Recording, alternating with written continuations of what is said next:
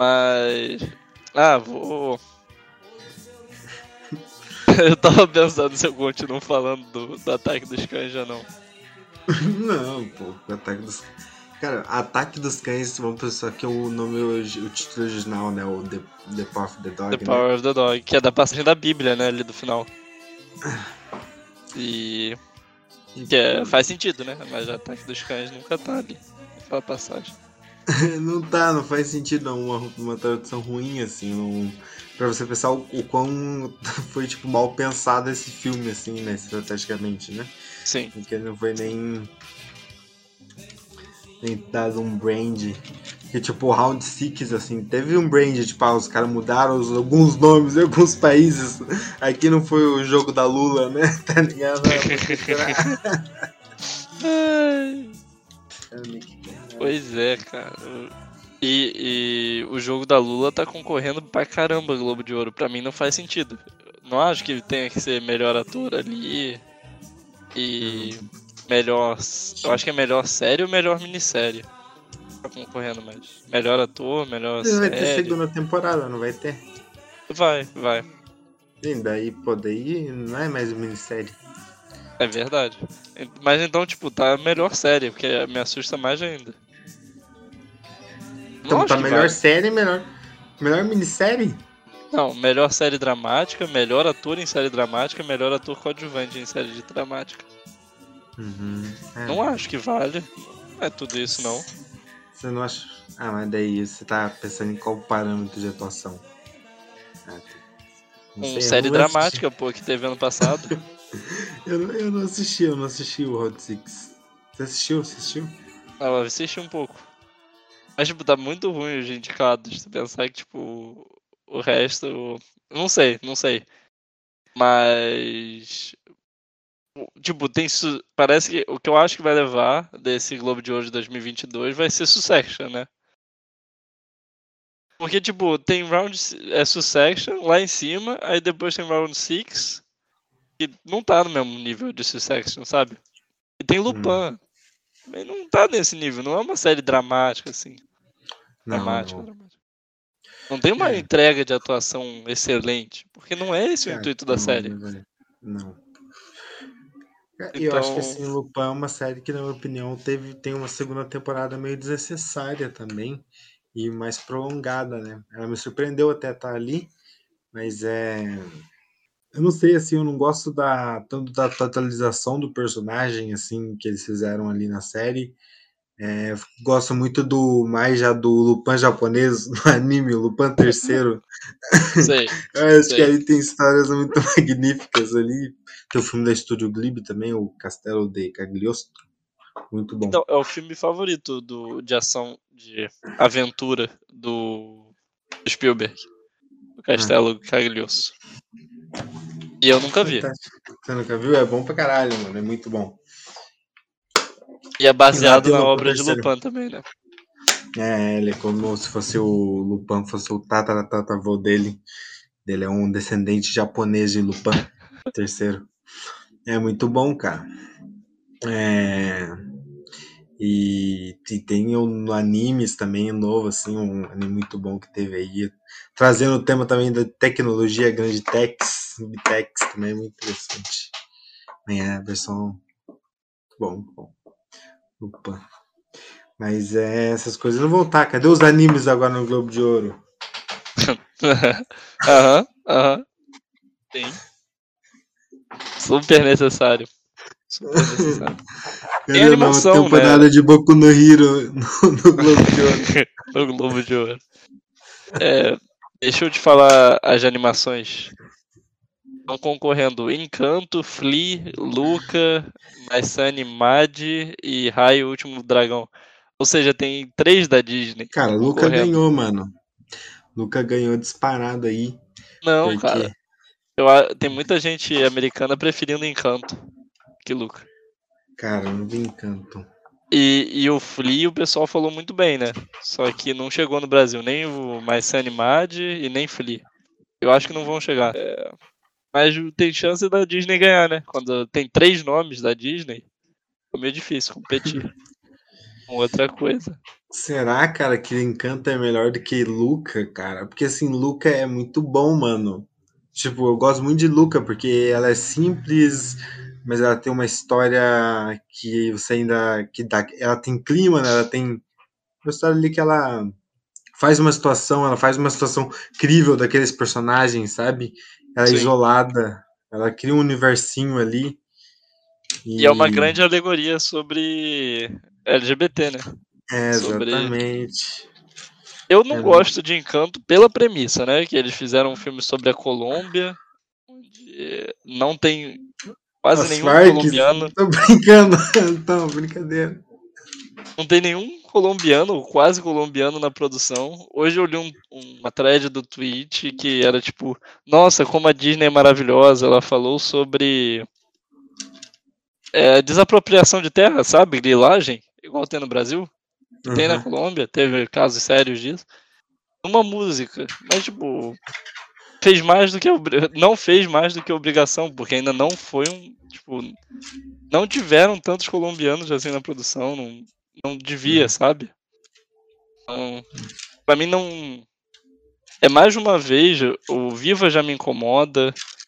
É mais uma vez a Disney querendo colocar um pezinho de... É igual o imperialismo, né? Vamos colonizar esses lugares, vamos tornar eles fantásticos, só que estereotipando, né?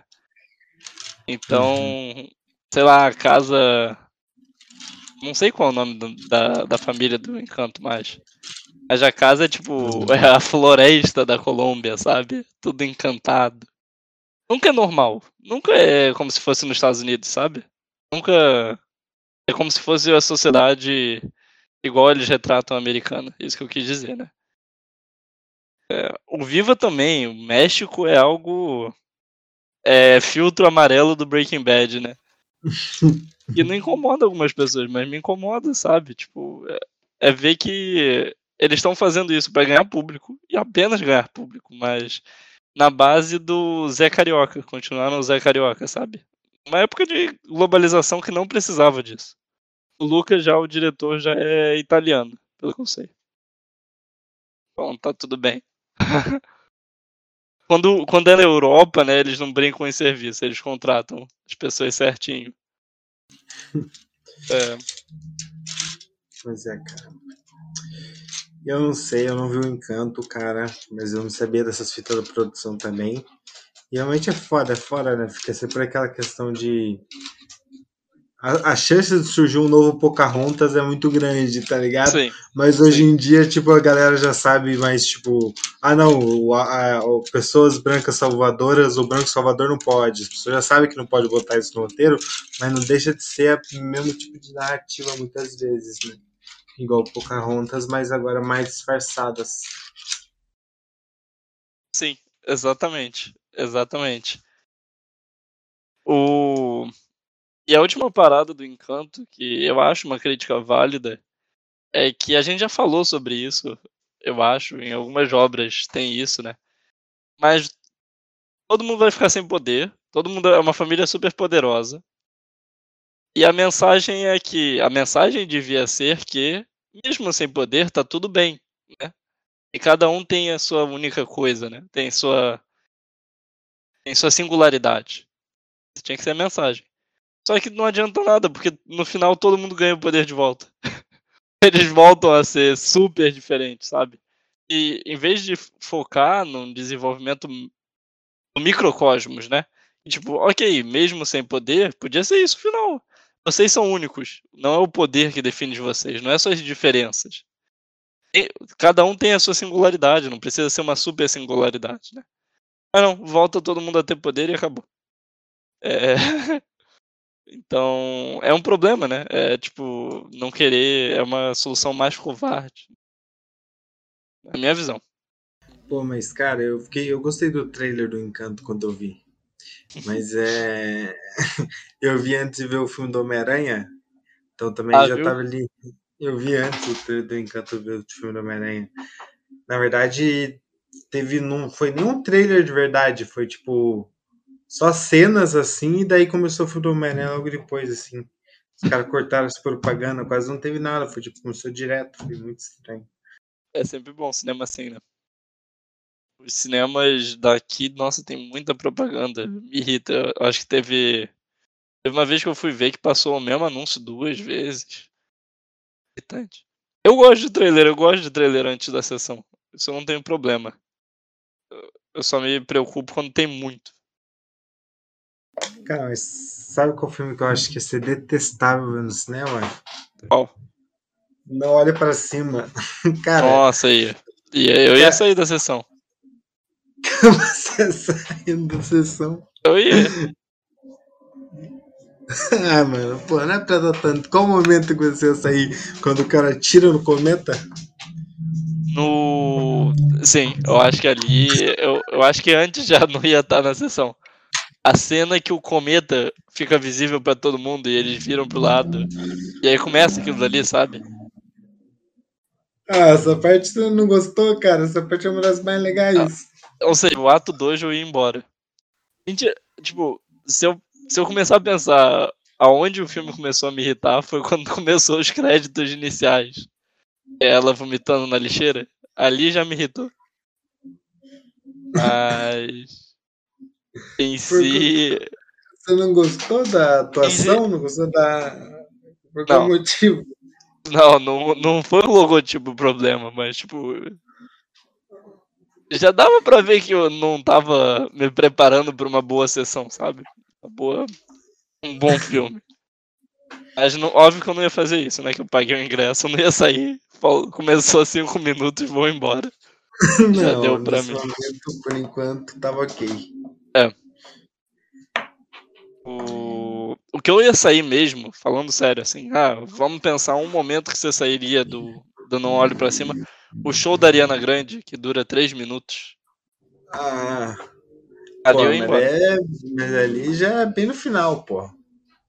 É, exatamente, mas já não estaria aguentando mais. Aquela dali cena, pra inclusive... frente, eu já sabia que ia acontecer também, né? É, exatamente. Tirando aquela cena pós-crédito, você ficaria da cena pós-crédito? Não, porque eu não ia lembrar que ia ter. Só se eu me enrolasse pra sair do cinema. Aí sim eu ia perceber. Não é filme de herói. A cena pós-crédito... Cara, as duas, né? As duas cenas pós-crédito. Mas o Adam McKay, cara, ele criou a cena pós-crédito em filmes políticos, cara. Ele criou isso aí, cara. O Vice tem também, não tem? Tem cena pós-crédito no Vice. E eu acho que um tal de cara Spielberg viu o que o Adam McKay fez e que resolveu colocar sua cena pós-crédito naquele filme do Washington Post, que é aquela a cena pós-crédito, nossa, agora vai acontecer o Watergate, que é a pior sim. Cena pós-crédito de todos os tempos. Sim. Mas não sei... Eu gosto do The Post, né? Que é um filme, obviamente, esquecível, né? Mas... eu gosto desse filme também, cara. Eu acho que é um filme que começa muito bem. Acaba mal. Eu acho que não acaba muito no mesmo ritmo que começa, não. Mas eu acho que ele mostra a parte mais tipo, é um bando de ricaço, né? Um bando de... gente rica pra caralho, que controla o que vai ser publicado ou não. Acho que é a parte mais merda, assim, que você vê, mas ele não ignora isso, tá ligado? Ele não julga também. Não. Ele só bota. Você escolhe. É isso aí, isso aí. E acho que é um filme legal, assim, do Spielberg, assim. Acho que é um bom filme do Spielberg. Eu não acho que ele fez jus a estar, talvez, nos filmes indicados que ele ganhou no Oscar, né? Pra mim foi um pouco demais, né? Ele tava indicado o melhor diretor pra esse filme também. Ele não ganhou nada, né? Eu tenho que pesquisar aqui. Não ganhou, não. Não ganhou nada. E foi um filme que a gente falando de The Post, né? E a gente pensando no Olho Pra Cima, que a Meryl Streep também não tava querendo muito atuar. Ela já atuou melhor do que no Não Olhe Pra Cima, né? Ela já não tá ali atuando a melhor coisa, mas já atuou melhor do que Não Olhe Pra Cima. Mas eu achei interessante que eu vi o Dalenor, como é que fala? Dalenor falando do falando de que ele culpou a Adam McKay pela atuação dela. Sim. E de como que ele guiou isso, assim. É possível, né? É. Assim. Mas isso é muito coisa de fã de atriz, pelo que parece, né? Eu te sabia que, realmente, a gente sabe que a Meryl Streep tem potencial, né?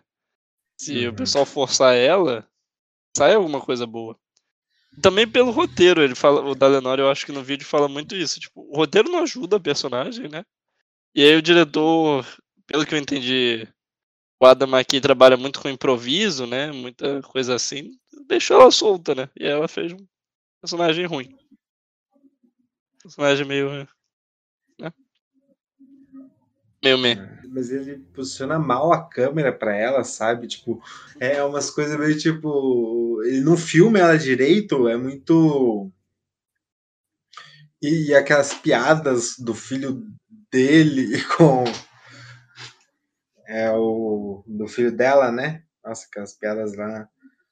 Tipo, toda hora, assim, insinuando, tá ligado? Incesto, essas coisas. E tipo, pô, mano, pra que você ter essa cena toda hora? Umas 4, 5 vezes no filme. Vamos falar uma coisa, né? O Adam McKay dirige bem, ok. Eu acho que ele já achou seu estilo de direção, mas nesse filme não, né? Esse filme não dá. Nesse filme eu não acho a direção boa. Eu não acho a escolha de frames boa. Às vezes eu acho a escolha de frames meio ofensiva pro... Ele escolhe muito linguagem de TV pra esse filme. Eu acho que essa é uma escolha dele. Essa eu acho... muito linguagem de TV. É que... Pode ser, mas eu acho um pouco... Coisas... Mas assim, o que as coisas se misturam, né? Tipo, as duas linguagens se misturam, né? Sim. E daí mais alguma coisa você fica meio perdido, mas ele realmente não é talvez a melhor dele, assim, nesse sentido, assim. Mas tipo, falando em escolha de frames, eu acho que tipo, tinha uns frames que apesar da linguagem da TV, eu achava que, sei lá, parecia ofensivo pra gente, tipo... Muitos frames que o foco, obviamente, eram os seios do personagem, sabe? Foi, tipo, tudo muito óbvio pro que ele queria. Uhum. Ou ofensivo, ou muito Caceta e Planeta, sabe? Pra mim, esse filme tem uma vibe muito Caceta e Planeta. E... Enfim, eu achei meio ofensivo a quem tá vendo, né? Tanto que destrói a atuação da Meryl Streep nesse ponto. Você tá certíssimo, sabe? O Jonah Hill, eu acho também, em alguns momentos, peca a atuação dele. Enfim. A direção, né? Quando a direção estraga a atuação. É, porque é como ele posiciona esses personagens em cena, né? Ele diminui esses personagens, ele os torna irrelevantes, assim, né? Sim. Eu acho que a tentativa dele é focar nos dois protagonistas, né? E é um filme que eu sinto que às vezes eu canso de tanta presença em tela daquele personagem, tipo o personagem Leonardo DiCaprio, tá ligado? O quanto que o momento do filme ele fica muito presente em tela, sabe? Tipo, é um monte de cena com ele. Sim. Essa sensação que parece que, não sei se eles não editaram mal, não sei, acho que daí talvez... Mas ele cansa um pouco, assim, depois você... volta para Jennifer Lawrence e que tava entregando algo bom e ela parece que se apaga no filme, sabe? E é muito esquisito, na minha opinião, essa decisão, assim, né? Do diretor. Sim. Sim. As decisões de roteiro combinadas com a direção são muito... Do ato 1 pro ato 2, né? Vou dividir em dois atos. É, exatamente. Então... é no ato... Tipo, da Jennifer Lawrence sair em cena, né? Ter que virar trabalhadora. Esse vai ser o ato 2, né? Depois que ela... Uhum. É horrível. Acho que realmente não vale a pena. Não funciona. Não funciona nada. A gente tem um personagem até do Timothy que... Não serve. Você pode tirar ele da equação que não adiciona no filme, né? Não adiciona em nada. Tem muitos personagens assim nesse filme, inclusive. Dá pra tirar da equação. A outra cena que dá pra tirar facilmente é da traição, né? Que a mulher descobre. Leonardo DiCaprio traindo ela. Tipo, Uma cena que adiciona nada no filme.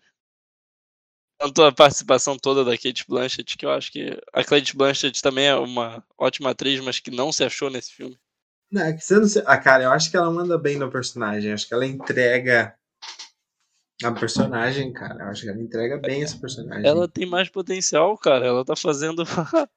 Ela tá fazendo não, tipo, uma repórter personagem... qualquer, pô. Então, mas ela tá entregando essa ideia, o que eles querem mostrar dessa... de uma espécie de uma... de um parodiano nessa ideia da TV, né? Acho que como uma paródia ela entrega bem a personagem. É... Pra mim, a única pessoa que tá boa nesse filme é o Tyler Perry, porque todos os outros filmes ele tá ruim. A ver se ele tá bom. Se ele tá salvando. Que é o cara que faz... se veste de mulher, né? Então, tipo, nesse ele tá bom. Já que não se vestiu de mulher, tá ótimo. E eu não tô falando disso, só que é aquele espécie vovozona, né? Só que não é a vovozona. É a madeia, né? Não sei qual é a tradução disso em português. Ah, cara, sim. Ah, cara, mas é verdade, né, cara? Ele tá bem mesmo no filme, mas... Pô, mas Cate Blanchett tá bem pra caramba também, cara. Eu acho que... Eu vi gente elogiando a atuação do De Niro. E, cara, eu não curti, mano. Não gostei da atuação dele. Eu nem vi o De Niro no filme.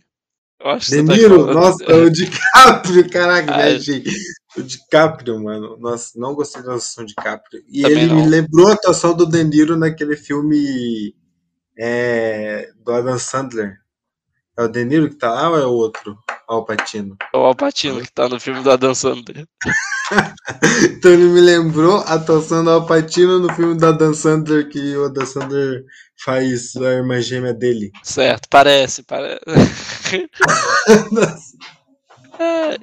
Eu acho que essa foi a atuação que me lembrou do DiCaprio, assim, O DiCaprio decepciona muito naquela cena de ataque de ansiedade, né? No banheiro, que... A gente vê que o diretor tentou falar, tipo, eu vou enquadrar aqui pra você brilhar nesse cômico, espaço. Né?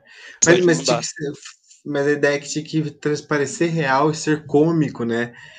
E a entrega, eu acho que entrega de... Eu não sei se deveria ter cortado antes, né? Talvez fosse cortar um pouquinho antes. Eu acho que ele não entendeu muito bem, tipo, a noção de ataque de ansiedade. Ficou muito caricato, né, cara? Pra quem já teve ataque de ansiedade, ele entregou muito. Sabe quando alguém tá querendo ser muito shakespeariano pra uma coisa que não é tão shakespeariano, né? Um ataque de ansiedade não precisa ser uma explosão tão grande assim, igual ele fez. Lavar a mão e respirar fundo, né? Essas coisas assim. Não precisava de tanto. Não precisava de uma cena tão longa. Sabe? Era possível explodir implodindo. Isso que eu acho que falta nesse filme, sabe? Então, mas eu acho que essa cena até funcionaria se você sustentasse esse tipo de coisa no personagem, sabe? O único personagem, ele passa disso pra uma... Ele muda demais, assim, é uma mudança tão caricata, e a gente entende que é uma paródia, sabe? Uhum. Mas é que, de certa maneira, é um besterol, né? Eu gosto de algumas pessoas que chamam esse filme de besterol, porque ele, porque ele é, de certa maneira, e...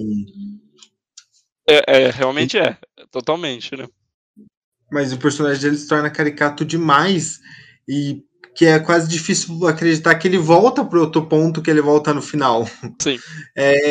As transições, eles são tão grandes e tão distantes, assim, que é um pouco de que... Não sei se foi a edição que misturou muito, né? Do que era a TV, o que era questão de que parece que você tá meio que... dois filmes, né? Dois tipos de... Dois momentos, assim, distantes, assim, da história, né? E é muito... E isso se perde, parece muito da Jennifer Lawrence no filme, que parecia que estava entregando algo interessante, né? E daí parece que E tanto dos outros personagens, então parece que o ator pune os outros atores, sabe? E o diretor, no caso, né? Então...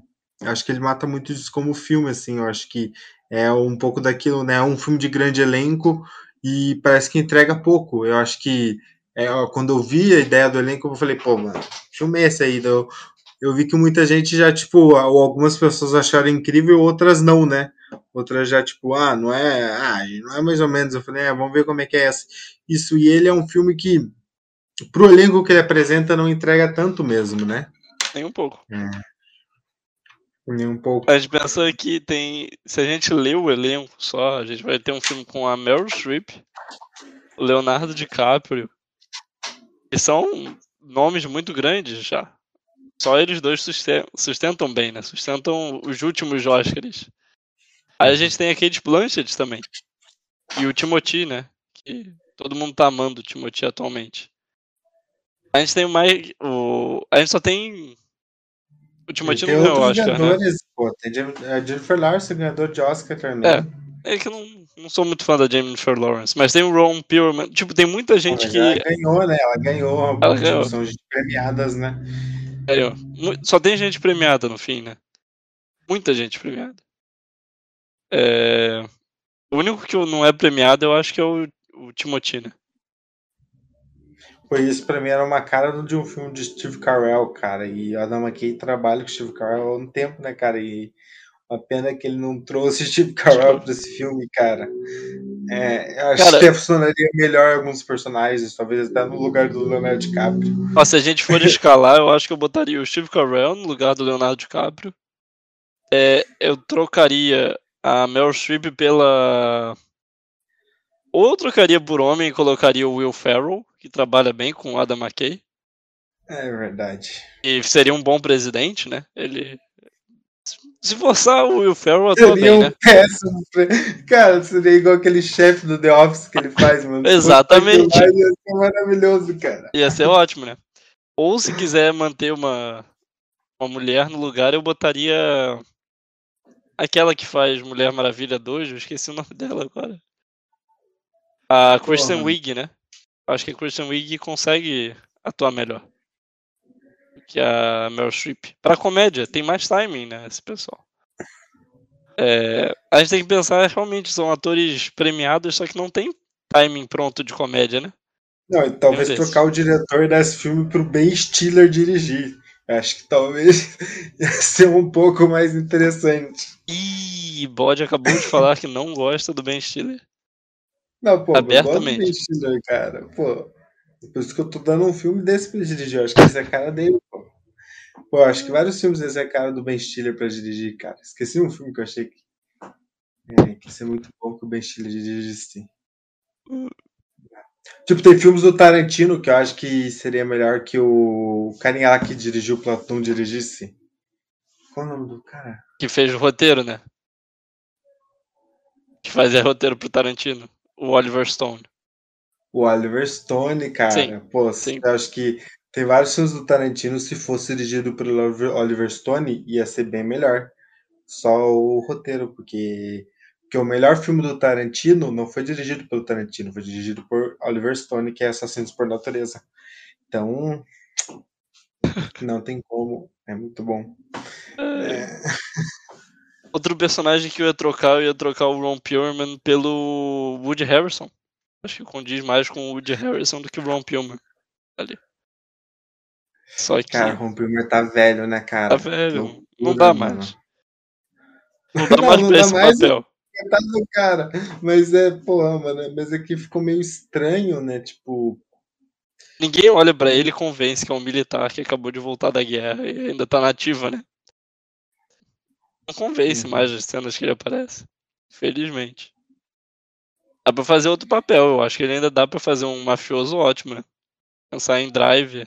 Drive não faz tanto tempo. E ele tá ótimo em Drive, né? Até fazer um Tony Soprano no futuro, ele. O Tony Soprano, velho. Dá pra fazer. Não, isso seria muito errado. Não, isso seria erradíssimo. Isso seria errado pra caralho. O cara nem tem cara de italiano, né? Mas tem cara de mafioso. Não tem problema. Tanto que ele fez o mafioso já, então... Tudo bem. Mas o DiCaprio... É chefe de gangue, pô. Chefe de gangue de moto. Chefe de gangue. Série. Já. Sons of Anarchy. Você nunca viu tudo, pô? Muito bom. Nunca vi um episódio, inclusive. Cara, Sons of Anarchy é pica pra caralho. E você tem o personagem lá que ele consegue ser ruim do começo ao fim da série, o protagonista, que é muito bom também. E ele transcende durante a série inteira. Então, o Sons of Anarchy que é basicamente Peaky Blinders de moto. Não, cara, eu acho que Sons of Anarchy é melhor que Peaky Blinders, porque o Sons of Anarchy, ele faz, tipo, faz as pessoas chorar, cara.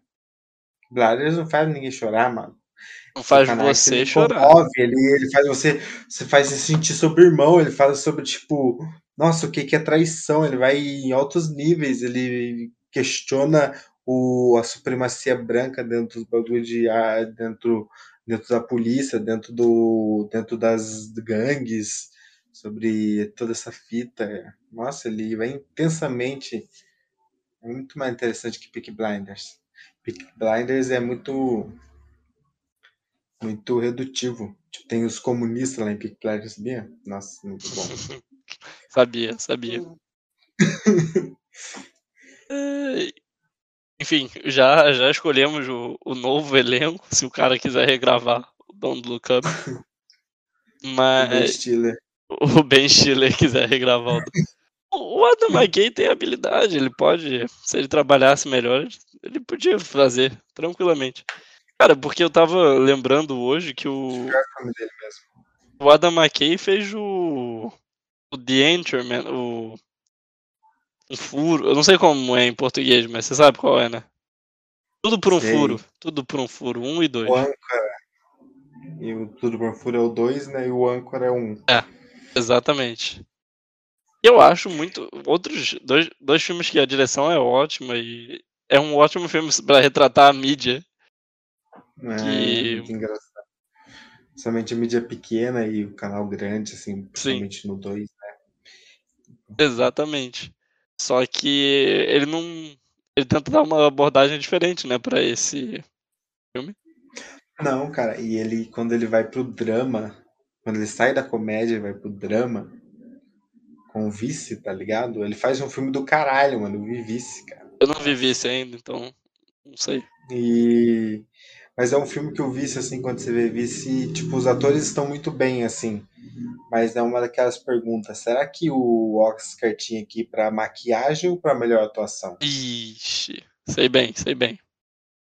Porque é tipo aquele Oscar lá do carinha lá do... que fez o Churchill, esqueci o... que é o último ator, o Gary Oldman. Sim. O que ele fez o Churchill lá. Aquele Oscar era pro Gary Oldman ou pra maquiagem? Eu acho que era mais pra maquiagem do que pro Gary Oldman, aquele Oscar, mano. Porque aquela maquiagem tá muito boa. Não tem como. Estamos duvidando da habilidade do Gary Oldman. Pra isso é só pedir pra ele tirar a maquiagem e tentar imitar o Churchill. E ver se continua bom. Se continuar bom, vale.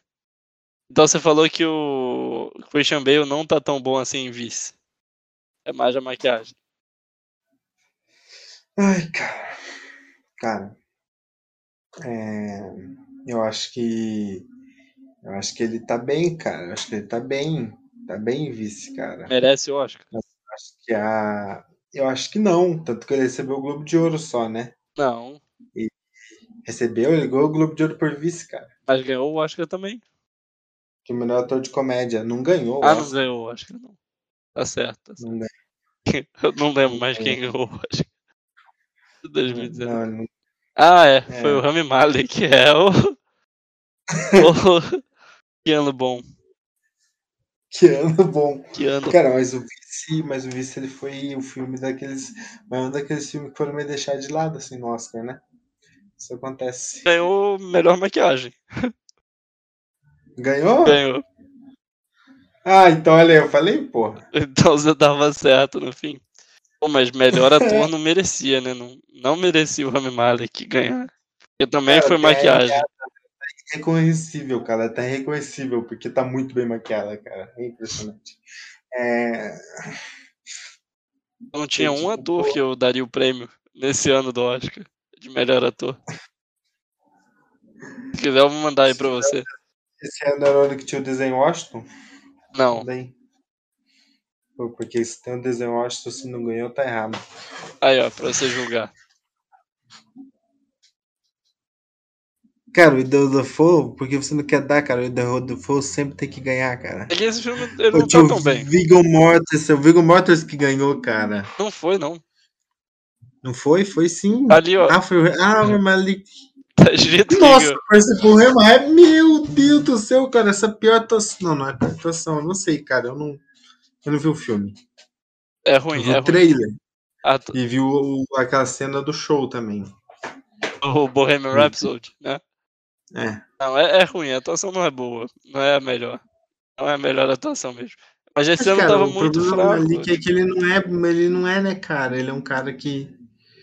Acho que a primeira vez que ele apareceu, a gente falou, uau, olha o que esse cara tá fazendo. Mas meio que, tipo, ele só fez aquilo. É tipo o Stallone ganhando no Rock, tá ligado? Não, mas o Stallone tá melhor, pô. Não, mas o Stallone no Rock era tipo, o cara é um gênio, olha como ele interpreta um maluco com a boca torta. Tá ligado? Que maldade, hein? Que maldade. Que maldade. Ah, cara, vai dizer que não é isso. Não, pô, não é não. Pô, atua demais.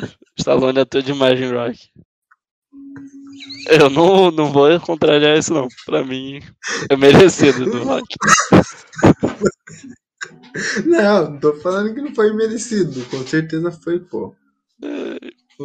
Mas tô falando que o Rami Malek é um caso parecido. O Rami Malek ganhou por causa da dentadura, só isso. Felizmente. Tanto que ele não apareceu mais em Oscar, né? Apesar das atuações deles melhores agora.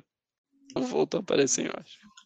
Eu não vi, eu acho, mas não filme com ele, cara. Eita. Não sei qual filme aí que eu vi. Roma, melhor. O Roma ganhou o melhor filme estrangeiro, mas não ganhou o melhor filme. Cara, todo mundo diz que esse filme é muito bom, né, cara? O Alfonso Cuarón é um cara foda, né? Sim.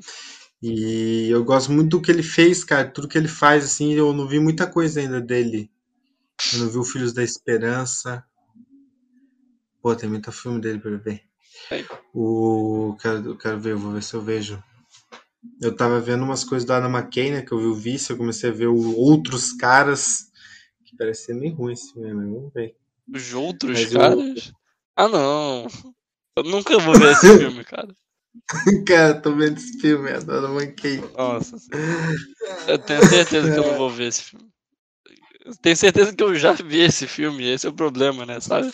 Esses filmes que passam na sessão da tarde, parece que a gente já viu. É, cara. Mas eu acho legal, cara, agora marquei, o cara saiu e foi fazer os filmes políticos dele, cara. E... Vamos ver, ele vai fazer mais um filme aí, né? Mas eu ainda tô esperando o filme do Spielberg sobre a continuação lá do... do The Post. É, eu quero ver o Walter Gates, eu quero ver o Spielberg escalando um Nixon pra interpretar o filme dele. Eu tinha um cara igualzinho ao Nixon que tava aparecendo direto, só que eu não sei o nome dele mais. Mas tinha um ator igualzinho ao Nixon que tava aparecendo direto aí. Ah, o Nixon vai ser feito por aquele carinha lá que foi agora o que tá aí no The Power of the Dog, que é o irmão lá do Cumberbatch. Não parece. Ah, mas você acha que ele não consegue parecer o Nixon não. Com essas maquiadoras de Hollywood? Não. Pô, ele é igualzinho, cara. Pô, ele podia fazer o Nixon, cara. Ó, a única coisa que o Spielberg tá fazendo, para produzir, né? Ele produz pra caramba. É, mas que tá em pós-produção, um filme chamado Fabelmans. Baseado na infância dele. É verdade. Eu lembro disso. Eu lembro de ter lido sobre isso. Caraca, mano. Parece que vai ser bom, hein? Parece que vai ser bom. Se esse filme for uma viagem, assim, a gente vai achar que esse filme é doidão, cara. Por quê? O nome do filme Fabelmans vai ser tipo um Peter Pan do Spielberg. Não, cara, tá tudo parecendo a infância dele mesmo. Tem o Seth Rogen, tem o Paul Dano. Eu espero muito que ele seja o Seth Rogen. Eu pensei, ele foi só dele, o Seth Rogen. Eu interpretando esse filme aí.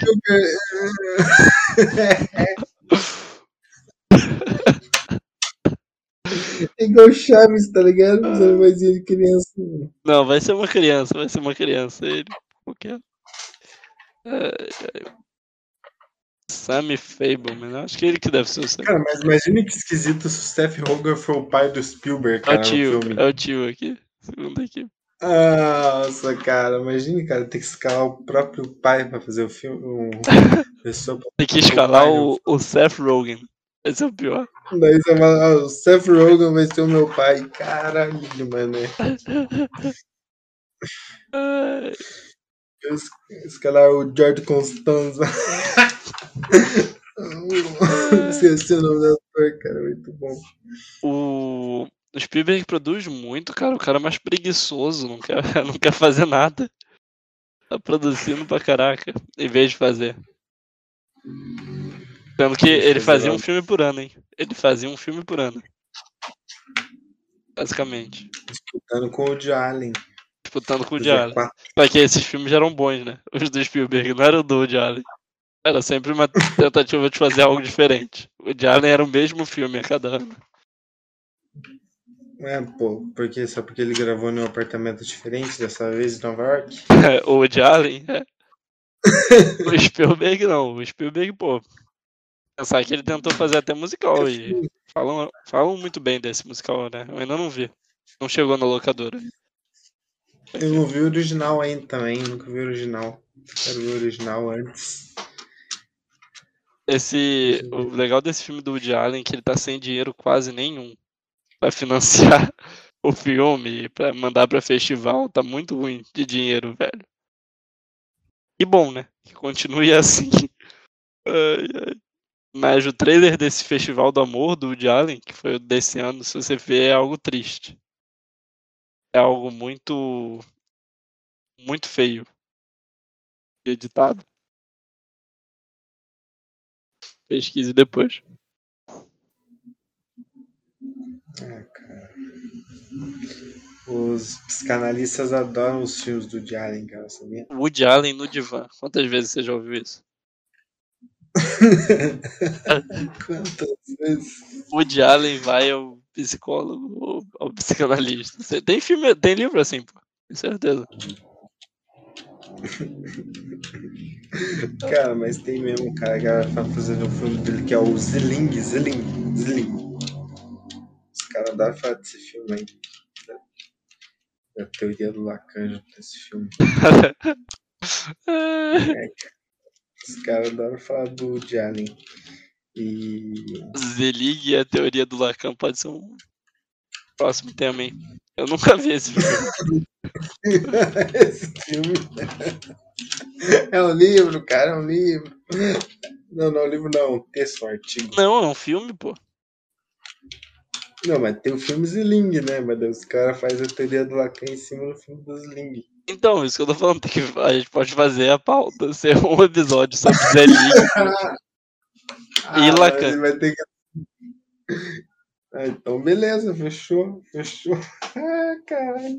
Eu li outro dia, foi um tweet engraçado que tava naqueles piores tweets de 2021, que era: se você não gosta do Woody Allen, você pode facilmente trocá-lo pelo Mel Brooks. E, cara, realmente eu prefiro o Mel Brooks, só que não é o mesmo gênero, nem de perto. Tipo, não tá nem um pouco perto de ser a mesma coisa, né?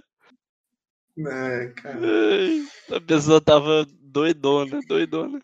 Mas eu sou a favor de trocarmos o Woody Allen pelo Mel Brooks. Eu também, pô. Se tirou o Woody Allen. Pô, mas o foda que eu fiquei pensando, vai trocar o Woody Allen por quem? Eu pensei no outro cara que parecido com o Woody Allen, Polanski. Não é muito boa essa troca, não, tá ligado? Vamos fazer essa troca, pode deixar.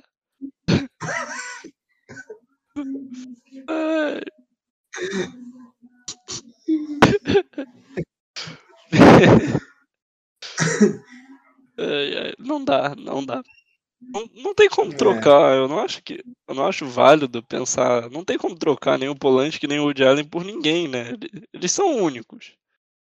Sabe, tipo, você tem como não ver, você tem como não financiar, baixa pirata se você gosta tanto da obra, sabe? Ele não ganha nenhum dinheiro. Só baixa pirata. A Disney tava reclamando, você viu? Que a Disney reclamou. Estavam gastando, sei lá, se não fosse pela pirataria, ela ia ganhar 100 milhões a mais. Mas por causa da pirataria, Viúva Negra perdeu 100 milhões de dólares. Então vamos fazer o Woody Allen perder 100 milhões de dólares também. Vamos fazer isso, sabe? Quando lançar o filme do Woody Allen, baixa. Baixa e compartilha com os amigos. Se for bom. Se for ruim, aí xinga. Fala só, caraca, que velho caquético. Até você parar de gostar dele, que uma hora vai parar de gostar, né? Eu acho que ano passado ele fez um filme aí que a galera deu uma elogiada. Acho que foi ano passado, ano retrasado. O filme dele preto e branco aí que todo mundo falou, nossa, o filme do Jalen aí foi bom de volta. Faz tempo que não vi uma boa produção dele. Putz, faz tempo então, hein? Mentira, se a gente pensar, o Blue Jasmine foi pro Oscar, né? O Blue Jasmine foi meio que... Olha, ele não ganhou Oscar duas vezes, não foi lá não? Com Blue Jasmine? Acho que... Deixa eu confirmar. Aqui. Mas eu acho que o Blue Jasmine que foi a volta dele. Falaram bem.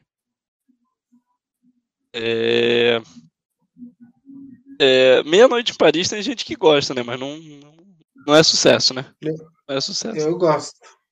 Você gosta? Eu não gosto muito, não. Mas... Como não, cara? Nem todos os artistas. O problema é que nenhum está certo.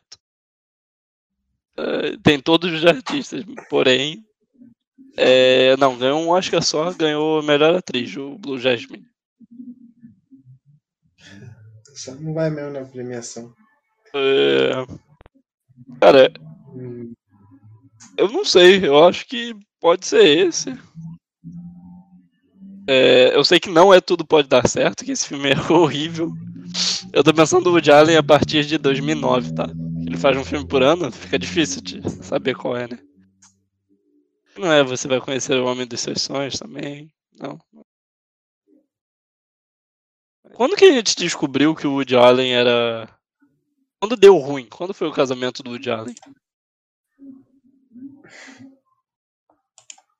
Ai, cara, eu investigava no Woody Allen. Nossa, eu lembro quando eu descobri, porque eu tava começando a conhecer o Woody Allen. Eu falei, pô, o Woody Allen é maneiro. Daí você dá mais uns passinhos assim pra baixo e lê um monte de coisa assim. Pô, pariu? Assim? Que fita é essa, mané? Então, o casamento do Woody Allen foi em 97. Desde que eu e você nascemos, as pessoas já sabiam que ele casou com a enteada dele. Era tão problemático, então acho que teve alguma coisa aí nesse meio de 1997 a tão à frente que... Eu acho que quando rolou o Me Too, o cu dele deve ter ficado, tipo, muito, tipo... Cara, eles vão voltar com a minha história. Meu Deus, eles vão voltar com a minha história. Eles já estavam esquecendo, né? Aí voltou. Eu acho que foi a Mia Farrow, deve ali, pelos anos 2000, ter voltado com a história. Mas voltou, né? Porque teve novas denúncias, né? Que ele também foi com as outras enteadas, né? Sim. Foi, tipo, porra... Ele não parou, não. Foi a primeira ele mais coisa toma, né, mano? Foda, hein? É foda, o Woody Allen é foda. De aguentar, não dá. Eu acho que pra ele deve ter sido um choque, né? Tipo, ele chegava em todo lugar e todo mundo... O Woody Allen. Ele era o símbolo de Nova York, lembra? Uma época ele era... ir em algum lugar e encontrar o Woody Allen numa cafeteria, né? Essa fita, tá ligado? E tipo, de ele chegar em coisa e ser vaiado, tá ligado? Uma doideira, né, mano? Imagina como é que é pra esse cara. Por isso, crianças não casem com essa gente.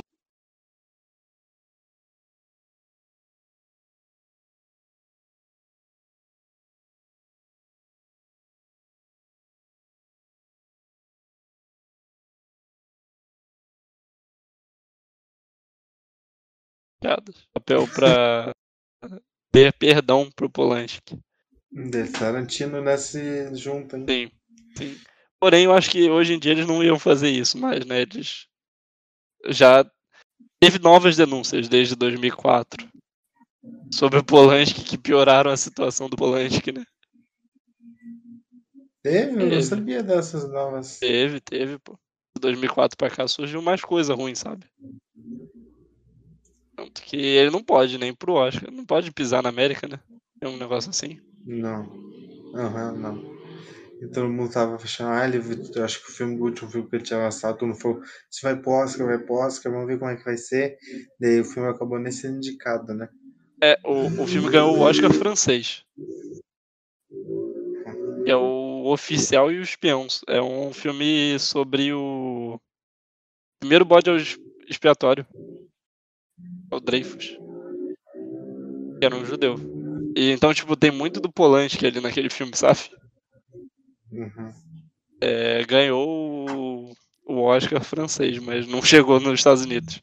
Foi vaiado quando ganhou o Oscar francês, pelo que o pessoal falou. O que ninguém queria dar pro Polanski o Oscar, não, né? Um homem que não merece perdão nenhum. De fato. Nossa, porque o Polanski, a história do Polanski é foda, né, mano? A história dele é tipo daquelas, você fala, porra, mano, o cara, o filme do cara é bom, tá ligado? Daí você fala, mas olha o que esse cara fez, mané, como é que, tipo, tem condição, cara? É um cara que a gente não gosta de recomendar Chinatown como melhor filme, porque se a pessoa procurar um pouquinho, né? Desce um pouco a página, já dá errado, né? Pois é, né? Porque, tipo, tem o argumento do... Porra, cara, tem o argumento do Chinatown, que é um filme repleto de misoginia, mas ele tá, tipo, retratando a fundo a misoginia dos filmes, né? E da época, né? Da década. Pra ser um filme imersivo, realista, né? Um filme que preza por um realismo, um neo-noir, assim, né? Sim. Inaugura isso. Daí você vai ver outros filmes do Polanski que você vê que também tem misoginia, tá ligado? Ele tá criticando bastante. Daí você descobre que o Polanski ele só é misógino, como ele cometeu vários estados reações de abuso, fez várias coisas, tá ligado? Você fala, tipo, é um pouco daquilo assim, né? É, parece que é misógino, é um pouco daquilo, daquela fita lá do... Parece que é lagarto, né? Tem cauda de lagarto, corpo de lagarto, cabeça de lagarto, é lagarto, pô. Tipo, pô, o cara parece pra caralho. O cara é misógino, mano. Não tem como, mano. Tipo, não é performance, né, cara? Você acha que tem muita gente que fala que esses problemas de misoginia dele podem ter vindo podem ter se agravado pela morte de Sharon Tate? Você acha? Você confirma ou desconfirma? Já viu o Tarantino até assim, falar, tipo, não, o Zelig chocou muito ele, né? Ah, cara, mas porra, mano, depende assim, porque ele fez Bebê de Rosemary e pô, de Chinatown antes, cara. Pois é. Olha a obra dele, cara, olha a obra dele antes. Sim. Pois é.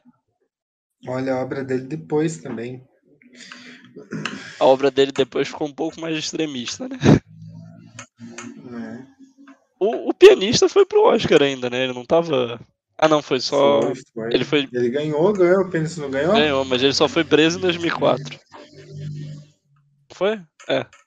Foi em 2000... Não. Eu não sei quando ele foi preso mais.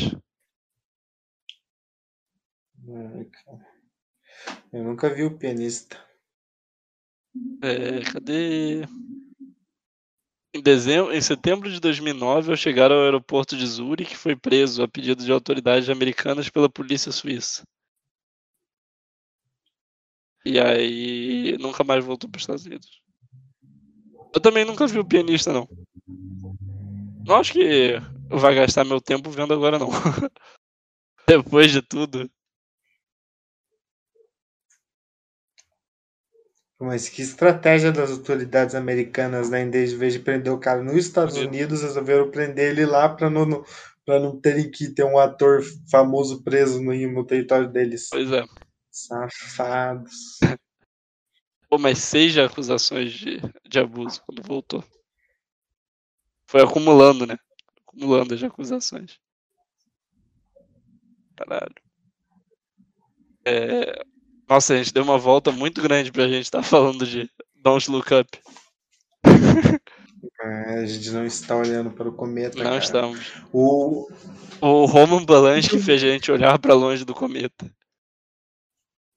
Não, cara, mas tem uma coisa desse filme, que é o que se eu penso ele como uma paródia, como uma alegoria, e eu vi gente comparando ele à mãe, por exemplo, e daí eu achei tipo uma comparação... um pouco estranha a princípio, mas depois eu entendi, porque ele está sendo alegórico, né? Ele está querendo dizer sobre a nossa realidade, ele está sendo uma espécie, ele não está sendo uma paródia alegórica, né? Ele está fazendo uma alegoria à realidade, certo, diretamente, ele está dizendo que é isso. Ele é mais interessante, cara, por mais que eu acho que os personagens são ruins, né? E daí você pensa que ele foi feito por aquecimento global. O roteiro foi escrito nessa época. Sim, a gente tem que lembrar que esse é um ponto bom que você falou. O roteiro foi escrito em 2019. Ele não foi escrito pensando na pandemia, né? Ele foi escrito pensando em outros problemas. A gente pode interpretar uma pandemia. Inclusive, parece que, pelo que eu estava lendo, as críticas americanas são muito mais severas do que as brasileiras. Os brasileiros já amaram as interpretações que eles tiveram desse filme, né? O pessoal fala, é o Bolsonaro, é o governo brasileiro, sabe? Então, tipo, pegaram muito pra si a interpretação, porque a realidade tá uma merda, né? Mas é sobre o aquecimento global, de fato, não é... conseguiram identificar os personagens, né? Sim. Ah, esse aqui é o Átila, esquece lá, esse aqui... Você já viu lá o Átila, o Mamãe falou que o Átila é a... Não, o Átila não, o personagem lá, o Leonardo DiCaprio é a Janaína Pascoal. Nossa senhora, nossa, não vi esse vídeo, preciso ver.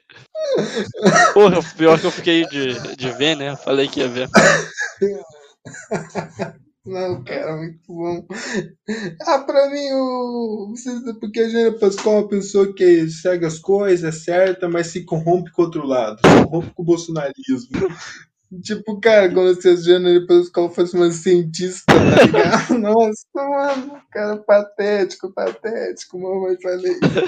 Por favor, compareça ao nosso programa, mamãe falei. Por favor. Não.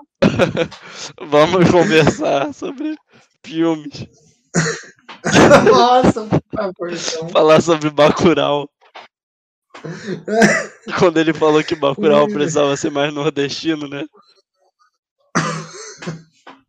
Eu senti falta do Nordeste.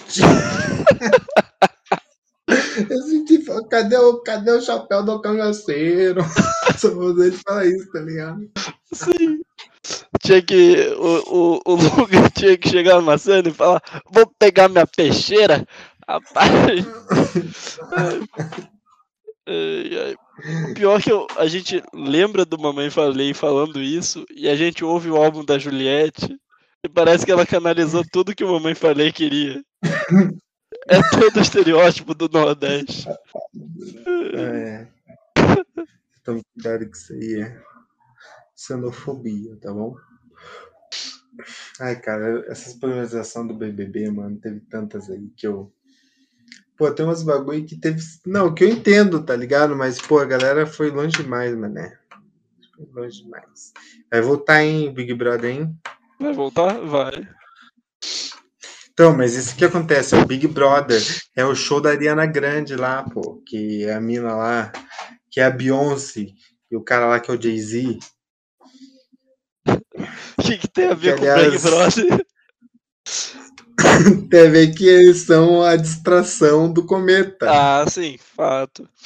Inclusive eu vi gente falando que a Ariana Grande estava interpretando a Ariana Grande, mas não tá, né? No show, tudo bem. No show, realmente. Mas não é a Ariana Grande ali. Porque a Ariana Grande nunca teve um caso midiático tão grande assim de término, né? Obviamente... São os casos de término, pode escolher, pode ser o Jay-Z, pode ser o Kanye West também, né? Ficava muito mais em tabloide do que a Ariana Grande. Tá. É, tipo, a Ariana Grande interpreta ela ali na cena do show. Ela tem que cantar, né? Até a música que ela canta, no jeito que ela canta. Mas, cara... a música que ela canta é o... Vamos salvar o mundo, vamos salvar o mundo. E tem alguns momentos, cara, que eu acho interessantes, cara, que são os momentos do... Os momentos centristas, cara. Os Ou seja, o filme inteiro. O filme. Ai, caralho, verdade.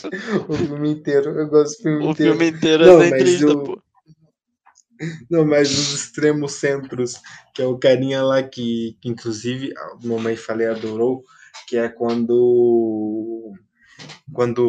tem o carinha que eles estão lá depois do Don't Look Up, do... Como é que é mesmo? Olhe pra cima, olhe pra baixo, sei lá. E os caras estão nessas brigas, e daí tem um cara que fala, não, eu não sou nem desse lado, nem do outro. Daí tem os dois ladinhos assim, ó.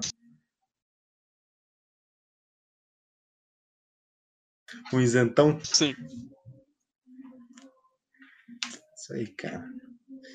Essa cena é foda, vai dizer que não, cara. Vai dizer que não é. Sendo sincero, nenhuma cena ali é foda, cara. Infelizmente. E eu acho que eu vi duas vezes, né? Contei. Cara, na segunda vez, todas as cenas passaram a me irritar mais.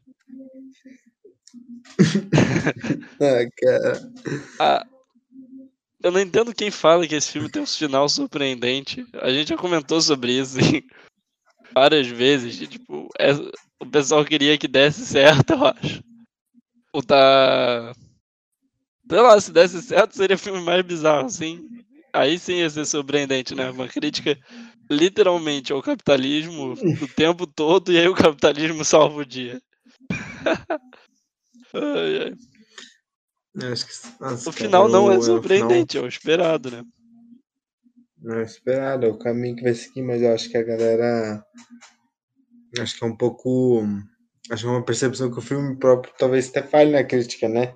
Que é um pouco daquilo, né? Que eu até conversei um pouco com você, acho que na outra vez, que é de que do aquecimento global. A gente acredita no aquecimento global. Eu acredito. Acho que você acredita, né? E... Mas ao mesmo tempo, no fundo, a gente não acredita, sabe? A gente acha como se não estivesse acontecendo. Tanto que até tem no filme do outro filme da Adam McKay, que é o Vice, que eles começam a chamar de... Quando eles aprovam para chamar, em vez de aquecimento global, mudança climática. E diminui as perseguições, sabe? Pra galera não ter tanto medo. Então é muito doido, tá ligado? Essas coisas, assim, de quando envolve política, né?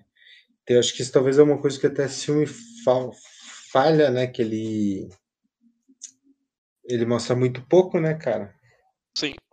Muito pouco de como é a política não mesmo. Não tem política externa. Coisas, né? O filme inteiro não tem uma política externa e... Não, tem nem um pouco de política interna também. Muito pouco. De política, né? Sim. Parece tudo muito monocrático, né? Sim. Só uma pessoa decide pronto. Exatamente. E não funciona, né? Não funciona num quesito político. Funciona, se a gente pensar, eu acho que esse filme funciona muito bem se for um esquete do Cacete Planeta, né? Se for um esquete do SNL. Funciona, que aí realmente, critica a política americana. Olha que cena engraçada. A gente imitando o Trump, né? Olha que cena engraçada, a gente imitando, sei lá, escândalos sexuais. Então o filme, você tá dizendo que pro filme melhorar, eles tinham que ter igual umas perucas que usavam no Cacete Planeta. É isso que você tá me dizendo? Não, Pro filme melhorar, eu tenho que diminuir o tempo de duração dele. E aí botar o lagartinho quando começa, sabe? Vai começar o Cacete Planeta. E aí, sabe, essa coisa, igual, ou se você preferir ser gringo, né, vai ter que ter alguma hora que alguém vai ter que falar, this is Saturday Night Live, entendeu? Vai começar, aí pode estar tranquilo. O filme foi vendido errado, né, se a gente pensar, o filme foi muito vendido. Então daria pra fazer uma produção mais minimalista, cara, faz de um teatro. Sim. Só com portas. Sim. Pode ser algo até meio Dogville, tá ligado? Vamos deixar bem minimalista bem intimista o filme, assim, meio caso tóxico. Você usou o exemplo de Dogville, do Lars von Trier mesmo. Você vai escolher esse exemplo. Comédia. Se Lars von Trier fosse o Adam McKay dirigindo algo tipo Dogville. Pois é, ótimo exemplo, hein? Ótimo.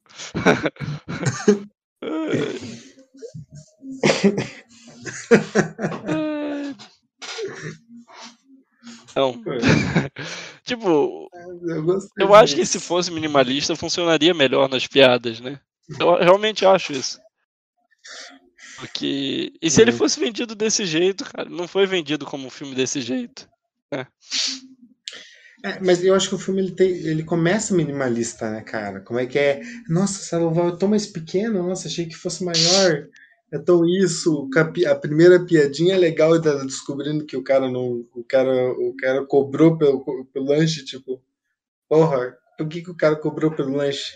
A primeira vez, entende? Você cansou até o fim. Sim. É uma boa piada. A primeira vez já. Sente que é uma boa piada. A primeira vez já, o resto não. Até a segunda é boa também. A terceira é boa. Não, né? Não. Na quarta você riu também. Quando? Na última. Quando ela tava com o Pia lá em cima lá, eu ri. Não, cara. Aquela lá eu ri, porque eu falei, tipo, cara, ela ainda tá nisso. E, cara, é um bagulho que você estaria também. Vai dizer que não. Eu estaria nessa, cara. Eu estaria no mesmo pensamento que ela, cara. Porra. São aqueles pensamentos que coisas que você não entende. Mas não dá pra... É tipo... É a mesma piada sendo gritada mais alto, e é essa a sensação que esse filme me dá. É a mesma piada sendo gritada cada vez mais alto. E, tipo, eu acho que melhoraria muito mais se fosse mais minimalista nesse conceito. São 2 horas da mesma piada sendo cada vez mais alta. Então, o filme ideal seria um cometa de papel machê, tá ligado? Porra, imagina. Com atuações, assim, ó, bem focais, assim, ó. Pau. O que você acha? Eu acho que eu tô falando mais do tempo de duração agora do que a composição. Tipo, do que a produção. Tá ligado? Do que a produção. Não tô mais referindo tanto à produção.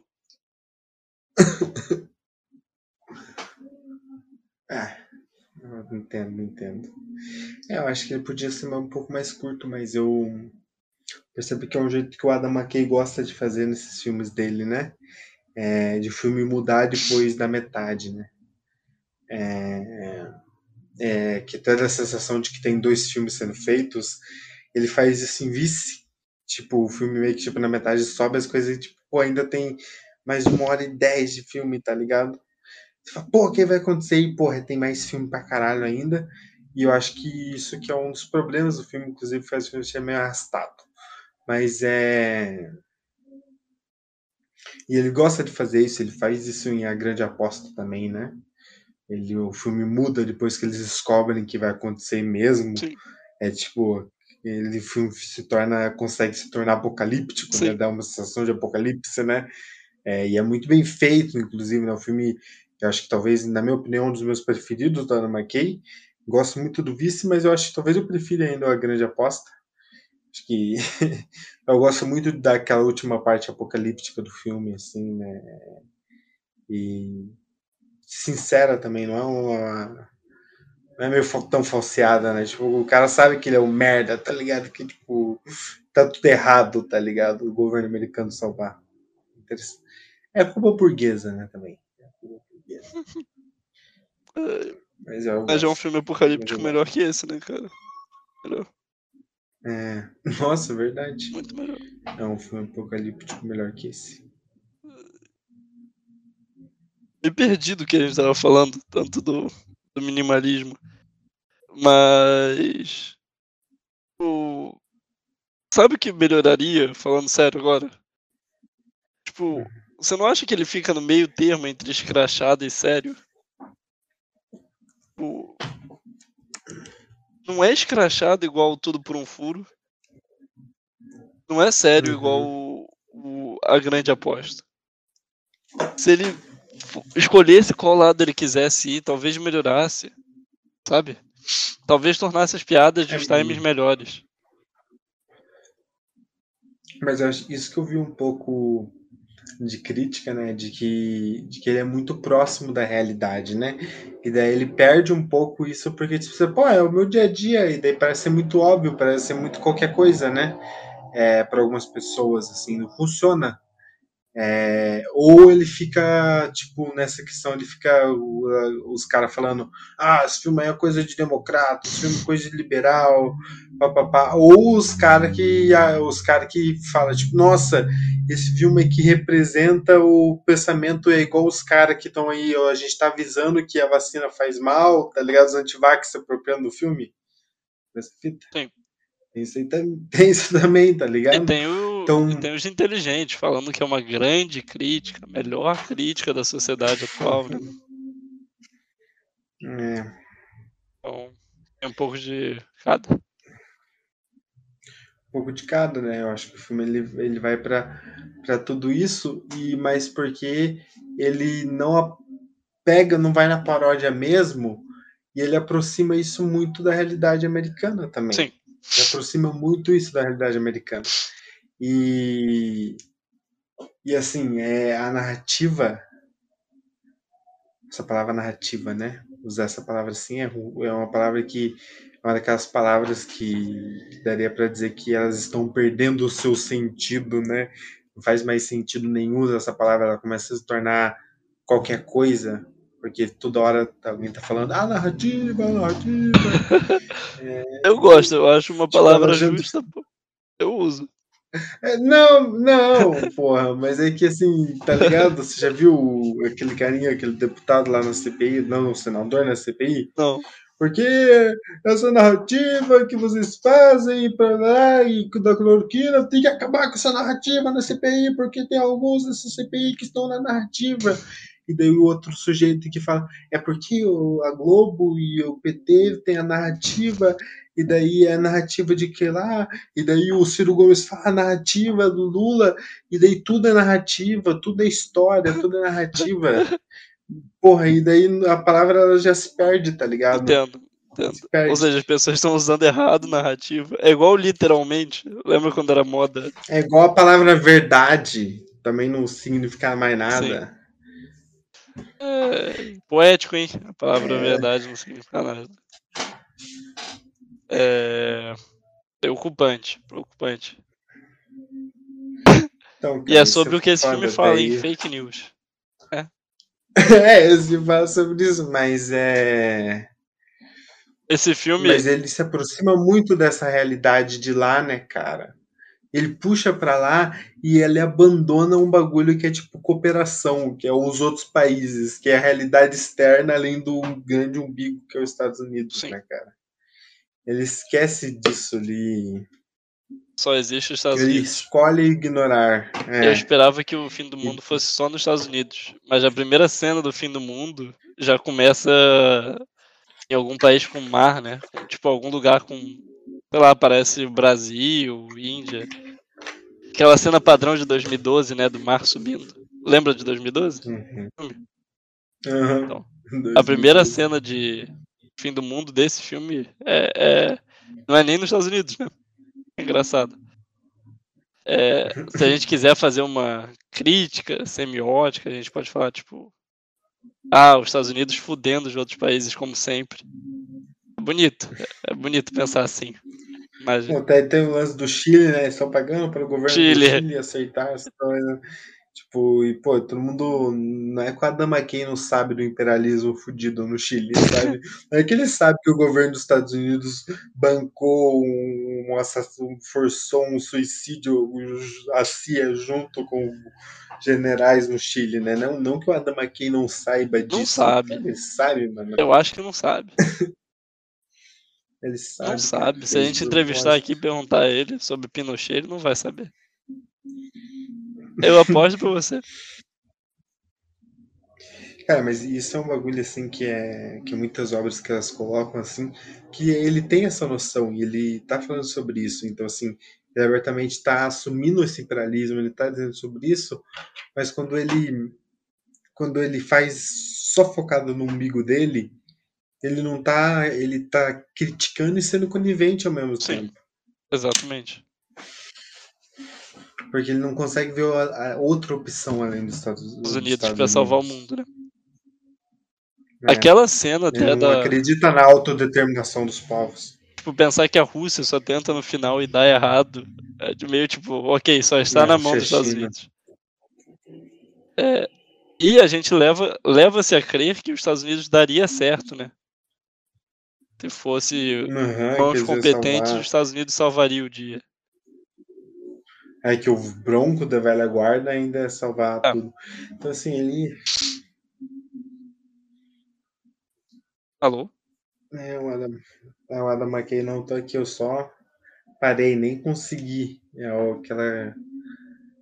aquela musiquinha lá que começa quando você para de falar do Fresas Inacabadas. Esqueci. Se eu achar, se eu lembrar, eu te falo. Perfeito. Calma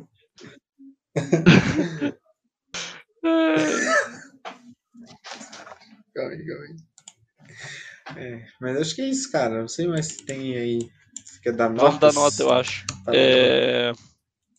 Eu não sei muito o que comentar do Don't Look Up. Eu acho que, tipo, não é um filme bom, não foi vendido de uma maneira boa. A Netflix investiu muito dinheiro pra hitar, né? Pra ser um filme hit, né? Pra, tipo, todo mundo estar comentando. Cara, mas é um filme estranho, assim, porque eu tava vendo lá que ele saiu pra imprensa, cara, no dia 1º de dezembro. Certo. Dezembro. Sim. E ele só foi liberado pra fazer crítica, eu acho que no dia 20 de 23, tá ligado? Eita! É. Cara. E tem umas coisas meio estranhas, assim, daí eu sinto que foi um pouco também de meio... de que teve foi um bagulho meio feito, assim, tá ligado? Pra hora, assim. Foi um marketing, sei lá, de guerrilha, tá ligado? Um marketing só de momento, assim. Tipo, vamos dotar a internet agora. Porque ele foi um filme que tava há muito tempo já embargado. Sim. E ia chegar nos cinemas, eu acho, no dia 23, se eu não me engano. E no catálogo da Netflix no dia 24. É, eu acho que foi isso que aconteceu até. Foi isso que aconteceu. E daí, tipo, quando ele foi liberado no dia 23, tipo, muito marketing. No dia 24 ele tava na Netflix, tá? Sim. Tipo, todo mundo viu o trailer no dia 23 e daí abriu a Netflix e falou, nossa, filme que eu tô vendo no YouTube, então não é. Vou assistir. O filme que eu estou vendo agora, a propaganda no YouTube, já saiu. E daí o filme surpreendeu muita gente, porque muita gente foi ver filme de catástrofe, e daí o Adam McKay foi muito inteligente, daí a gente tem que elogiar a direção de Adam McKay, né? Que ele pegou todos esses clichês de catástrofe e subverteu, né? E jogou pro campo, jogou pra uma coisa parada, de salas, né? Sim. Não é tipo, nossa, não vai ter um cientista se movimentando, todo mundo correndo pra lá e pra cá. Não, tipo, no parado, na burocracia, né? Tipo, que é uma certa maneira uma crítica liberal, né? Tem uma fala horrível, que é aquela do a gente não pode fazer nada, então. Aí o cara, tipo, a burocracia chata do governo é assim mesmo, se acostume, né? Essa fala padrão, né? E é triste, né? Eu acho meio fraco pensar um pouco nisso. Tipo, não foge de uma crítica liberal esse filme. A gente nem falou tanto de política. Se a gente quisesse falar de política, a gente ficaria aqui um bom tempo, né? Mas eu não acho que esse filme desafia qualquer... É aquilo que você falou aquela vez, né? Tipo, não tá desafiando a estrutura vigente do capitalismo, né? Tá sendo mais muito conivente. Muito conivente. O imperialismo, o capitalismo, enfim. Ele sustenta, né? Ele sustenta. É aquele documentário da Netflix também, da tecnologia, sabe? Não. O mal da tecnologia que tem da rede. Sei, que os algoritmos são pessoas. É, essas coisas assim. E daí o filme ele foi feito com pessoas oficiais do Facebook dando entrevista, tá ligado? Tipo, pessoas que trabalham no Google. Assim. É, exato. E o filme no final é tipo, nossa, a tecnologia está matando as pessoas, são com drogas, são tipo um terrorismo, mas uso consciente, papapá, tipo, um monte de patrocínio, um monte de coisa. Você fala, porra, mano, sem enganar, tá ligado? Essa porra.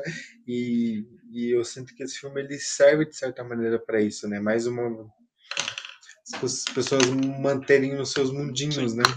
Tanto que as pessoas veem o que querem. Mamãe Falei vê a Janela Pascoal no Átila Marindo, que é o Leonardo DiCaprio. E tá ligado? É assim que funciona, mano.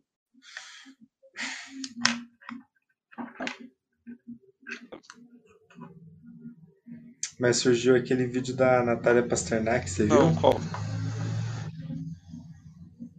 Pô, tem que ver isso aqui. De ela tava no jornal, tá ligado? A mina faz uma chamadinha engraçadinha da Covid. E dela dá uma resposta mega dura pra mulher. Você não viu isso, cara? Ela até fez um tweet meio cringe. Coitada, ela tá pensando aqui, falando que eu fiz um tweet cringe.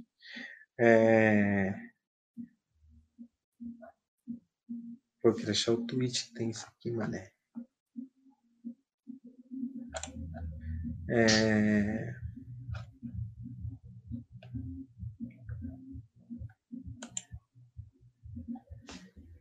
Calma aí que eu vou puxar.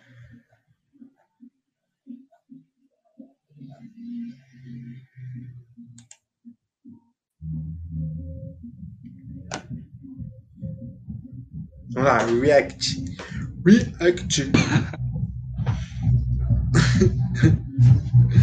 Tô achando. Olha aqui, achei o tweet dela. Deixa eu te mandar aqui pra tu ver.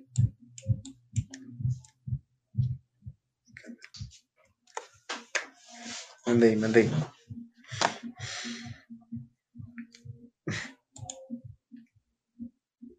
Tá vendo? Tô vendo. Tá valendo ainda o em inglês, pô.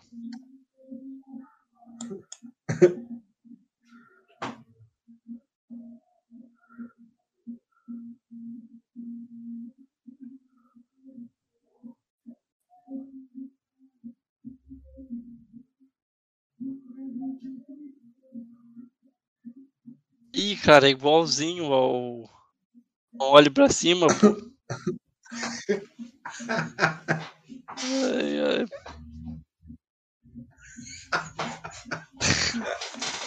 Melhor reação.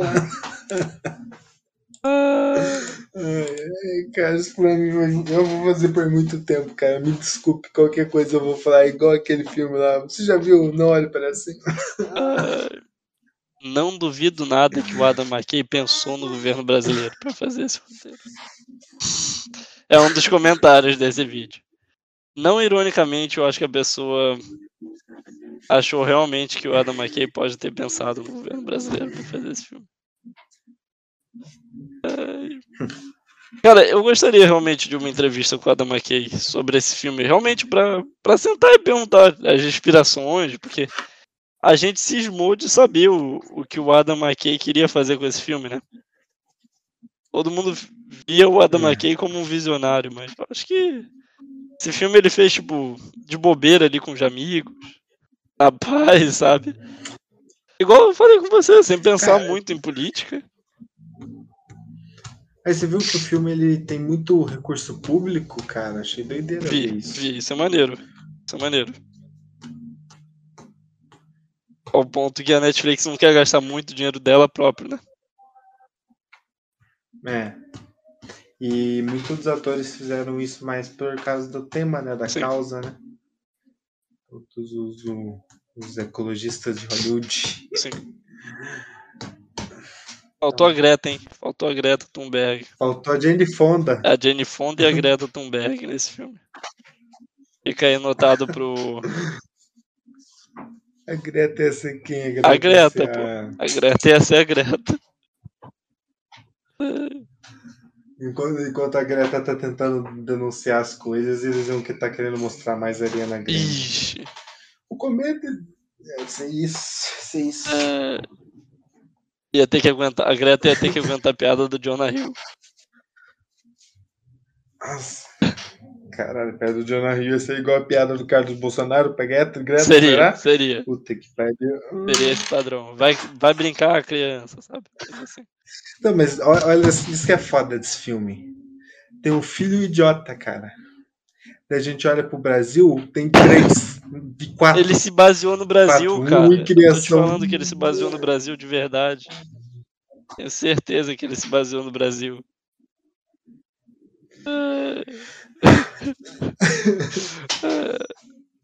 Porra, mano, 4 pessoas. Por mamãe falei, o personagem do Jonah Hill não é o Carluxo. Não é quem? São os olavistas. Ele representa todos os olavistas. Todos. Porque a mãe, no fim das contas, porque o Bolsonaro nunca vai abandonar a família, né? Ele até usa... Filha da puta, esse filho do mamãe falei. O cara rouba as coisas da esquerda o tempo todo, né? Ele até usa aquela frase que dá a esquerda de que se a família acima de tudo, sim, pro Bolsonaro, porque a família é dele, né? Que eu vi os caras da esquerda falando isso. O mamãe falei falou isso no vídeo dele, Lazarento. Depois da esquerda. Vai. E falou isso aí, daí falou que não, porque daí no fim a Marstrip lá, o Bolsonaro, abandonou. Daí falou que é igual o Bolsonaro faria, na vida real, abandona os olavistas, deixa eles na mão sempre. Esse Tossarão Ita, o Daniel Silveira. Grandes análises, mamãe, falei. A gente precisa parar de falar do mamãe, falei. Eu ia falar chamar ele pro programa, mas não. As pessoas iam achar que era sério. Caralho, falando. Aí que alguém ouve aqui e começa a gostar, né? E vai lá procurar atrás do Moro, falei. Da outra vez a gente ficou falando bastante. Falando Moro, né? Eu tô reparando os erros. Eu tô aprendendo com... Eu aprendi com o Dom de Lookup. Ele está dando palco. E a mídia é a entrada. Palco. Não, mas que eu não sou nem do Club, nem ali no Cup, pô. Nenhum dos dois. Nem pra lá, nem pra cá. Pra frente.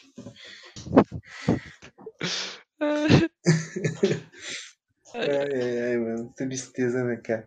Sabe o que eu tô achando triste, cara? De que... Eu acho que essas eleições... Porque as eleições passadas... Falando sobre, já que o Donald Trump falou sobre o Brasil, né? As eleições passadas foram umas eleições que tinha muito candidato, né? Que faz tempo que não tinha tanto candidato assim. E tinha muito candidato na eleição passada. Eu tô achando que essa eleição tá prometendo muito candidato e não vai ter muito candidato, cara. Acho que vai ser meio decepcionante no fim das contas. Você acha que não vai ter muito? Acho que não, cara. Que primeiro que todo dia sai uma notícia que o Ciro Gomes está desistindo da campanha, né? Depois sai que o Moro também vai sair para senador, vai desistir da campanha. Isso eu vi. Isso eu me assustei um pouco já. Já tá desistindo, sabe? Não, o cara já cantou de derrota já. Vai ser uma... E daí... Mas eu não acho melhor ser uma eleição de 2 pessoas, tipo como é em Curitiba, sabe? E aí, mas, vai ser... Nunca vai ter esse negócio de se tiver muito voto em branco, anula, né? Nunca vai ter muito voto em branco do ponto de anular. Cara, se for 2 polaridades, é melhor, porque não vai ter ninguém... Igual foi no Chile lá, né? No Chile. Mas, ninguém saindo pra terceira via, né? Nem esquerda, nem direita. Sabe? Vai ter que botar a cara tapa. Vai ser esquerda ou direita. Mas vai ser centro-esquerda e extrema-direita. Triste demais. Porra, daí eu vou até... Se tiver realmente uma chapa lá com Alckmin e Lula, vai ser centro versus extrema-direita, porque, porra, o Alckmin joga um pouquinho à direita em as pessoas, hein? Não tem como. Sim, mas pode. Tiraria, sabe, eu ficaria mais seguro se tivesse dois partidos só, porque é mais fácil de tirar o Bolsonaro, né? Os votos não iam ser perdidos, assim. É. Isso que eu tô falando mais. Mas você sabe aquela parábola do sapo e do escorpião? Da minha natureza, eu sei. É, mas da onde você... É o escorpião, cara. Mas aí você tá falando só do Alckmin, pô. Não, tô falando de tudo que vem junto, né, cara? É menos pior do que o Bolsonaro, certo? Ah, é verdade, com certeza. Tipo, a gente precisa ter essa polaridade, na minha visão, pro pessoal não sair votando em, sei lá, cara, pra acabar em primeiro turno já. Pra não ter, sei lá, 23 votos no Ciro, porque achavam que o Ciro ia virar.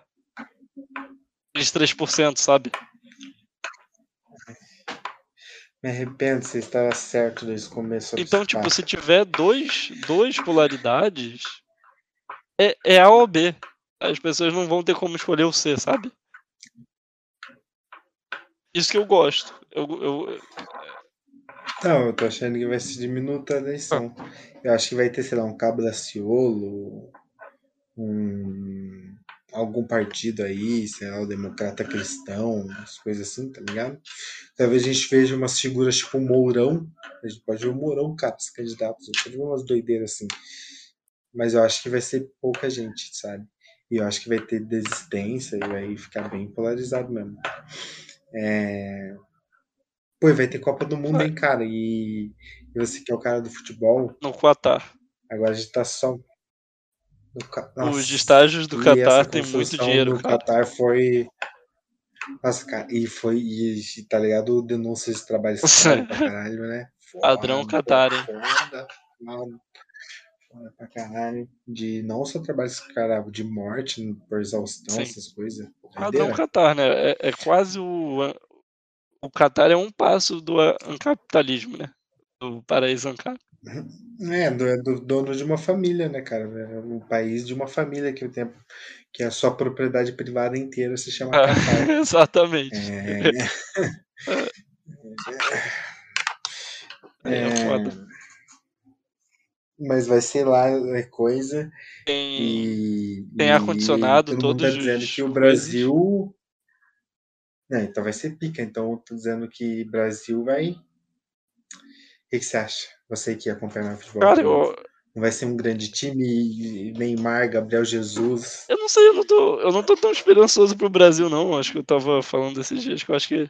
Eu não sou especialista de futebol também. Cassiano. Mas eu acho que a gente não chega bem, não. Pensando, hein? Não. Acho que a gente não ganha a Copa, não. Mas também não sei quem ganha. Não é Hecta? Hecta que vem agora? Hexa. Não é Hexa, cara. É o Hexa que vem, cara. É o Hexa que vem. Você não acha que eu tô confiando, tá confiando, cara? Você não tá confiando? Eu tô desconfiante dessa vez que... Eu não sei quem ganharia não também. Como? Falar isso. Cara, mas eu acho que eu tenho a sensação que essa Copa... Ela vai ser a Copa mais... Vai ser uma Copa foda, cara. Você acha? Porque tá vindo com o Neymar, tá ligado? E vai vir com jogadores brasileiros que vão ser estrela, na minha opinião, na Copa. Tipo, esses caras, o Gabriel Jesus, esses malucos assim, sabe? Estão jogando aqui dentro e vão lá. E você vai ter Copa tipo de titãs, tá ligado? Tipo, com Messi, tá ligado? Velhão, assim, titãzão, antigão das antigas. O Cristiano Ronaldo também. Depois de vir do Knight... Com os outros caras, tá ligado? Vai ser os titãs, assim, vai ser, tipo, batalhona, tá ligado? Foda. Eu acho que vai ser uma Copa hype, cara. Vou ter certeza. Se você tá esperançoso, não vou tirar seu hype. Não, pô, eu que nem gosto de futebol, cara. Você não tá com eu não tô muito animado, não. Eu não sei. Em geral, eu não tô muito animado com essa Copa, não. Copas não me animam tanto quanto ver o Grêmio na Série B. Eu acho que esse ano... Cara, mas o Farid, você não ficou triste pelo Farid? Não fiquei... Eu fiquei triste pelo Farid. Mas foi muito engraçado aquele vídeo. Esse ano eu tô mais ansioso pra ver a Série B, cara. Acho que vai ser genial a Série B. Só isso mesmo. Acho que eu tô mais empolgado pela Série B do que eu... Tô com vontade de começar a assistir futebol, cara. Nunca tive essa vontade na minha vida. Por causa das cagadas do ano passado, né? Eu acho legal a ideia de acompanhar, tá ligado? Os jogadores. Acho legal tudo que envolve, parece ser interessante.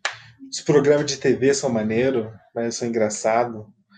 Tirando os da Globo, né? Parece que os das Globo são pior, né? Sim. Os piores são da Globo. Mas das outras TV parece ser tudo muito bom, mano. O Trem Bala. É o do Trem Bala. Eu já vi os caras falando desse programa antes, cara. Pô, tem um cara no programa que eles chamam de O Homem Mal, cara. Tipo, o nome do cara é esse, mano. Homem Mal, cara. Tudo chama de Homem Mal. Homem Mal, Homem Mal. Porra, como assim, mano? Muito foda, velho. Série B 2022 será o maior número de campeões brasileiros da história. Olha só. Olha isso. Vai ter Vasco, tem o Grêmio. Tem o Cruzeiro. O Cruzeiro tem que ir pra Série C já. Por favor. Fala, Zezé, tudo bem? Mas você viu lá que a mina do Shark Tank lá vai ajudar o Cruzeiro, hein? O Casemiro pediu, ela falou que o Vasco. O Vasco tem jeito, ela falou que o Vasco tem jeito. Esqueci o nome dela, pô. Eu não sei também o que é. Mas vamos dar sua nota pro Don't Look Up antes que a gente dê outra barriga.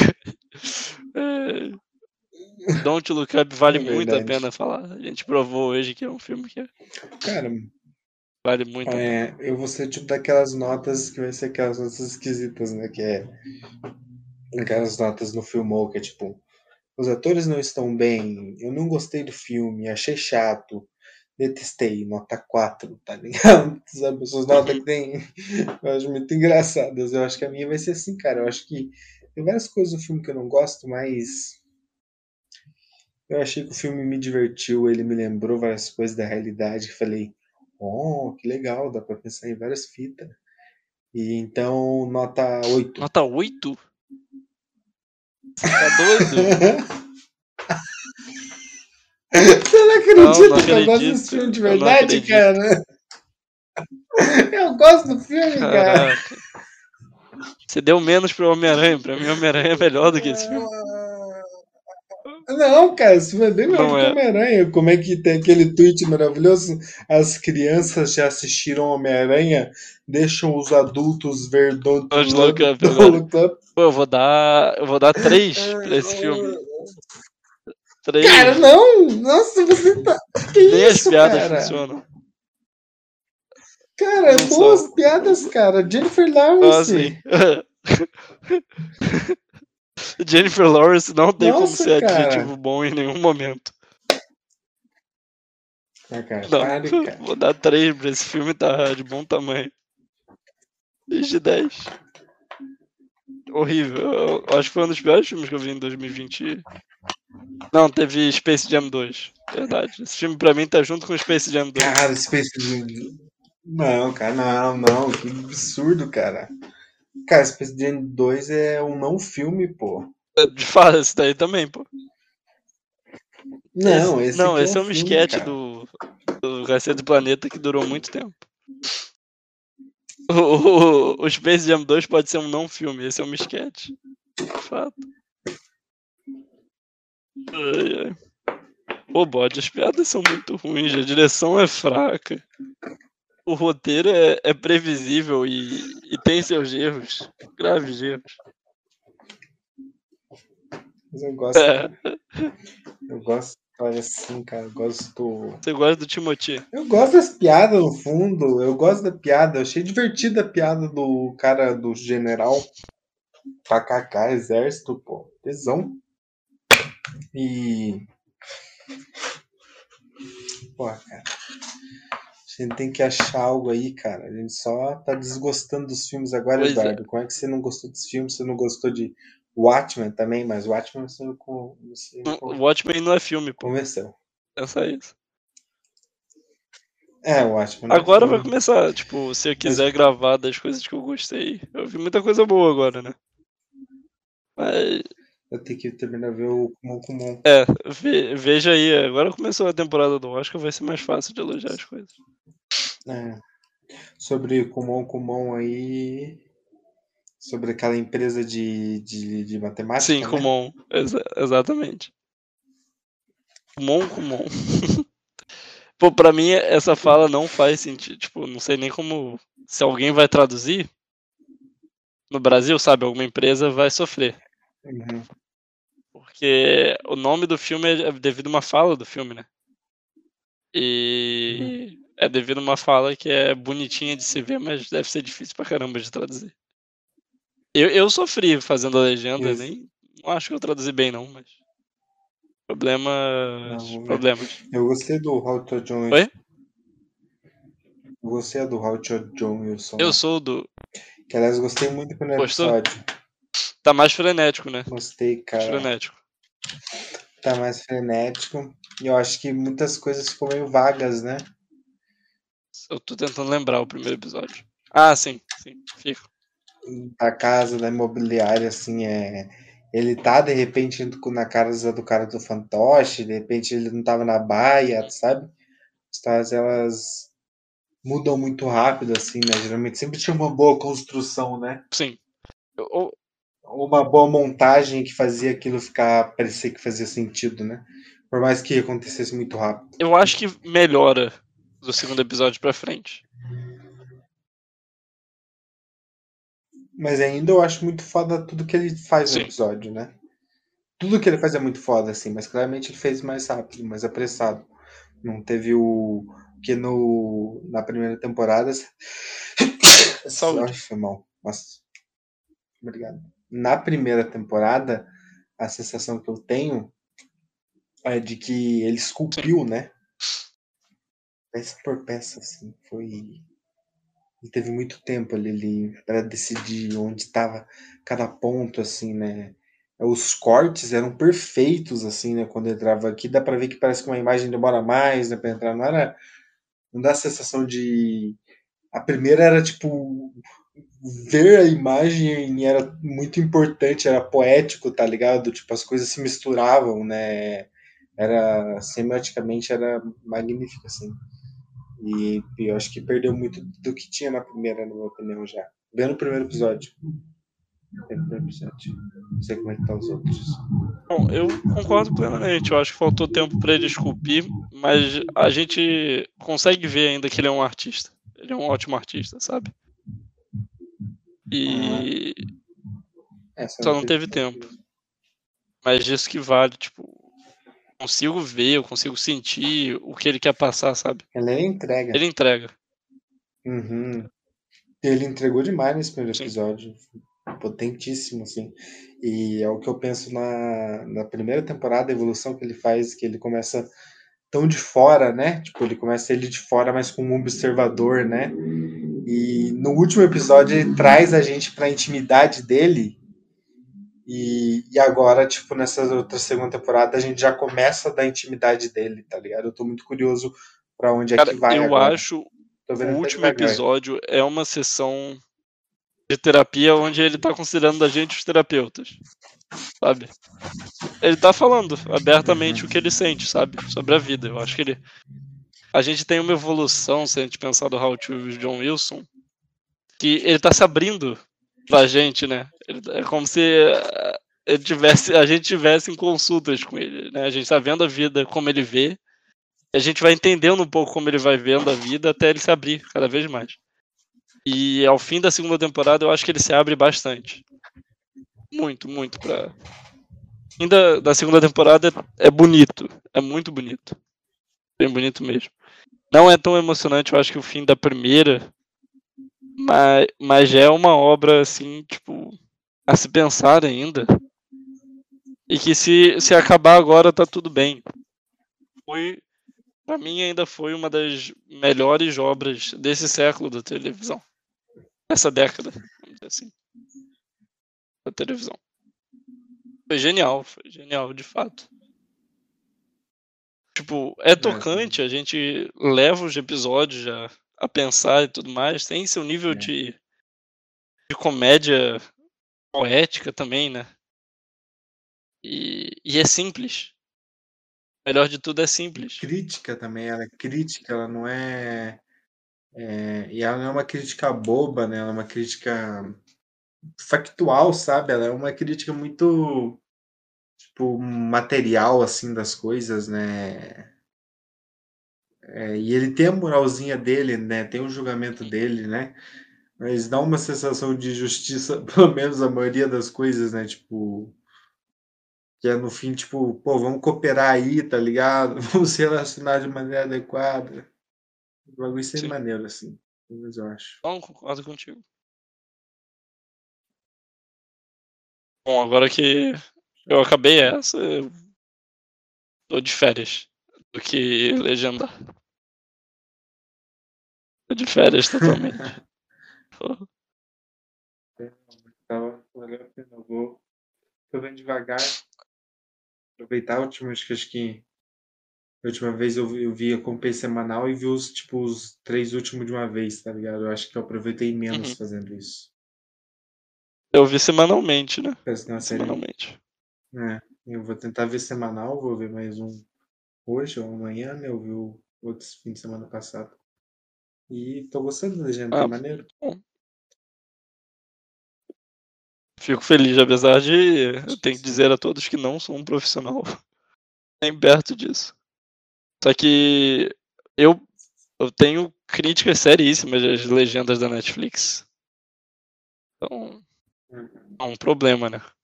São horríveis. Tipo, hoje eu vi as legendas estavam ruins de novo. Eu vi do Ataque dos Cães, legendado e dublado.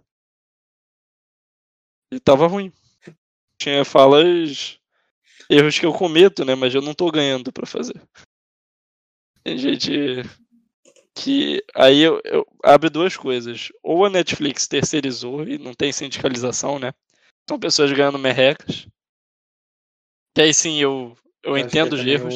A quantidade, né? Eu acho que deve ser uma equipe reduzida pra uma quantidade muito grande. Exatamente. E aí aparecem os erros mesmo. Só que... pra mim, a saída disso é a Netflix pagar bem os empregados. E a gente tá pagando caro pra ela, sabe? Então, contrate novas pessoas, vamos... Mas é aquilo, né? A Netflix é uma que nunca tá no positivo, né? É igual a todas as empresas de tecnologia, né? Cara, eu nunca entendo isso. Todas as... o iFood e a Netflix não ganham lucro. Estão falindo. É que vocês não têm lucro, mas o valor de mercado deles é maior, né? Então eles vivem de especulação, né? Igual o Facebook, por exemplo. O Facebook não tem lucro, mudou o nome da empresa sem ter lucro nenhum. E a empresa dele tá valendo mais do que antes. Porra. Por especulação, né? Cara, uma idiotice. Especulação pra mim é uma das maiores idiotices, cara. E é assim, a gente aceita por convenção essa merda. Imagina, cara, você deixa um prédio abandonado na ideia de que daqui 30 anos essa vai se tornar uma boa região e esse prédio vai valer 300 vezes o preço do que ele vale na época. Sim. E daí isso, você vende isso, essa aposta por milhões, tá ligado? E daí as pessoas especulam em cima dessa tua aposta, e daí essa tua aposta vai valendo mais dinheiro, sabe? E daí, de repente, essa tua aposta vale 40 trilhões e o valor da sua especulação nunca vai pagar o valor que esse lugar vai ter. Então esse prédio vai ficar 30 anos desocupado porque ele vale mais dinheiro em um mercado de dinheiro fictício do que na realidade. Cara, como que a gente aceita isso? Faz sentido nenhum esse mercado financeiro. É total especulação fictícia, né? Mas não, seja um day trader. Seja rico. Olha o café da manhã que eu comprei agora aqui, ó, no meu day trader. Sabe quanto é que é esse coração com uma xícara de café? 60 reais. E eu vou ganhar agora aqui em 1 minuto. Uma crítica extremamente pessoal. Mas é um absurdo. Tem sangue na mão dos Day Traders, isso que eles têm que saber. É, cara. É, não que a especulação imobiliária não tenha causado uma crise, né, cara? Tá ligado? Não que já tenha causado uma crise essa tal de especulação imobiliária. Entendo. Tem umas que o Adam McKay gosta, cara. Tem umas que o Adam McKay gosta. Especulação imobiliária. É, mas acho que é isso, hein? Então, nota 8 e 3, a média ficou em quantos? 5. Porra, cara, porque baixou tanto a média desse filme. Pô, esse filme merecia minimamente passar de ano, cara, um 7. Passou de ano o filme, não velho, passou. Cara? Não passou de ano. Você é reprovado a McKay. É reprovar a Meryl Streep. Não, tem que. Leonardo. A gente tem que falar a verdade. O Leonardo DiCaprio e a Meryl Streep estão reprovados, né? Tanto na atuação. Você acha que a Meryl Streep não vai pro Oscar? Não. Eu acho que ela vai pro Oscar. Vai, né? Vai porque o Oscar vai. É decepcionante sempre, né, amiguinho? Vai. Ela vai pro Oscar. Eu acho que vai mais ator pro Oscar do Não Olhe Pra Cima.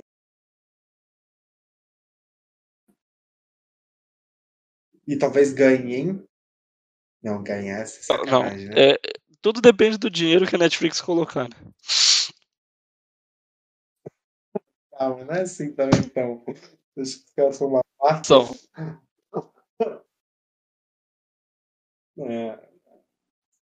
Eu acho que a Netflix tem aquela notícia que a Netflix ia apoiar, tanto que, como eu disse, a distribuição foi estranha, sabe? E, tipo, eles começaram a vender o filme muito em cima da hora, sabe? E mas porque de repente eles falaram, esse filme aqui vai ser o filme que vai pro Oscar nosso, por causa de ter grandes estrelas. Então o filme às vezes não é bom, mas tem grandes estrelas, tá no Oscar, né? Algumas pessoas acusam A Grande Aposta de um filme assim, mas eu discordo, eu acho que é um filme bom, merecia estar no Oscar, como indicado. Mas tem aquele outro filme que também tem o Christian Bale, que é A Grande Trapaça, certo. Uma coisa assim. Esse é um filme que é de grande elenco, que não é um bom filme, tá ligado? Não sei se mas A Grande Aposta teve no Oscar e ganhou, né?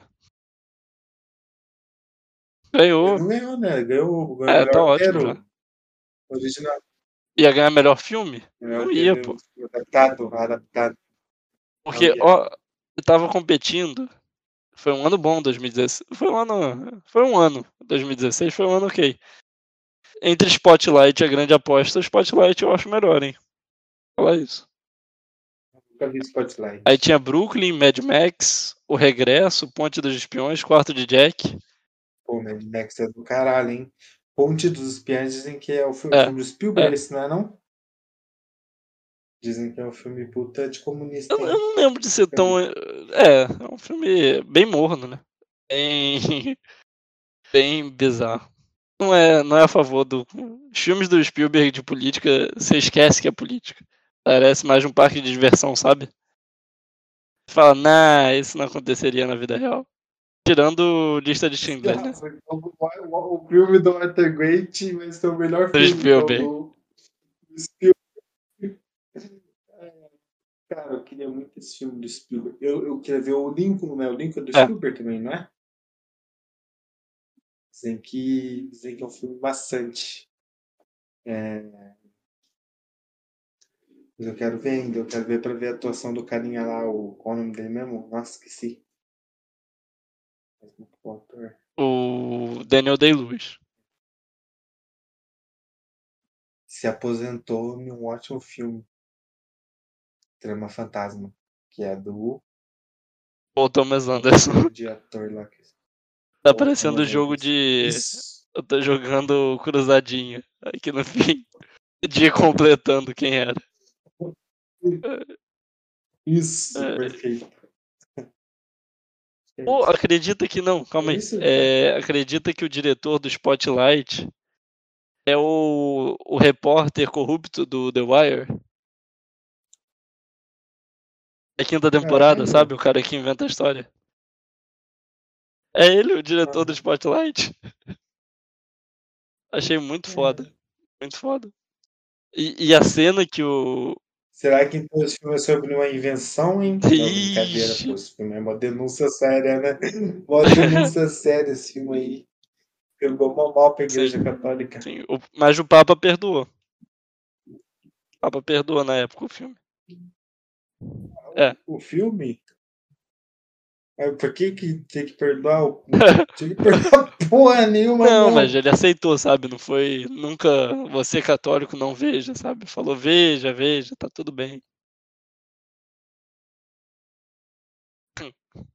Era o Papa Francisco já? 2016? Não lembro. Acho que sim. Sim. Todos os papas, aliás, mas... O que houve? Muito bom. Dois Papas é um ótimo filme. Mas essa quinta temporada de The Wire também, pra mim, mostra um pouco mais do poder da mídia melhor do que Don't Look Up, a quinta temporada. Do jornal. Não é a melhor temporada, mas continua muito boa, né, cara? Eu acho que ela faz muito bom quando ela traz o McNulty de volta, cara. Sim. E ela tá provando o ponto dela de que é essa instituição de merda que fode as pessoas, sim, tá ligado?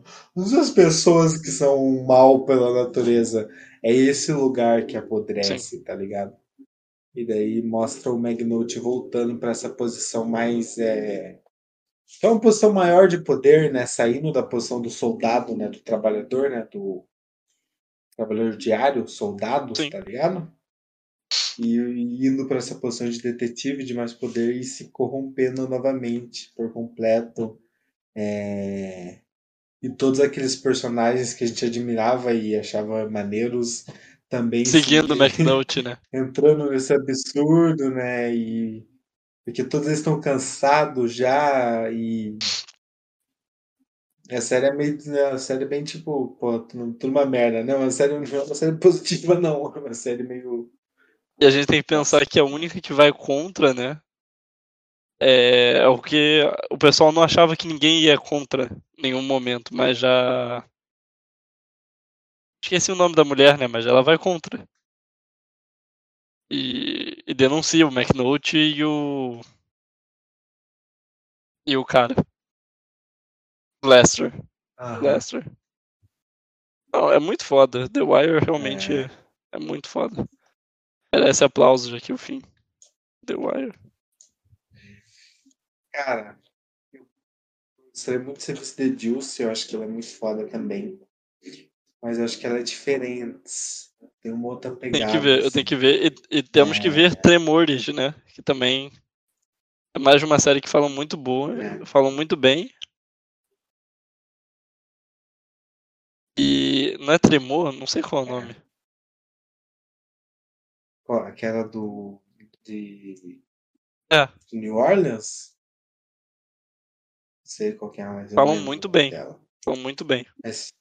você falou que é ótimo. Que é do mesmo criador, então. Tem que ver essa daí. Uhum, que ele é muito bom, cara. Ele vai lançar mais uma próximo ano. Treme.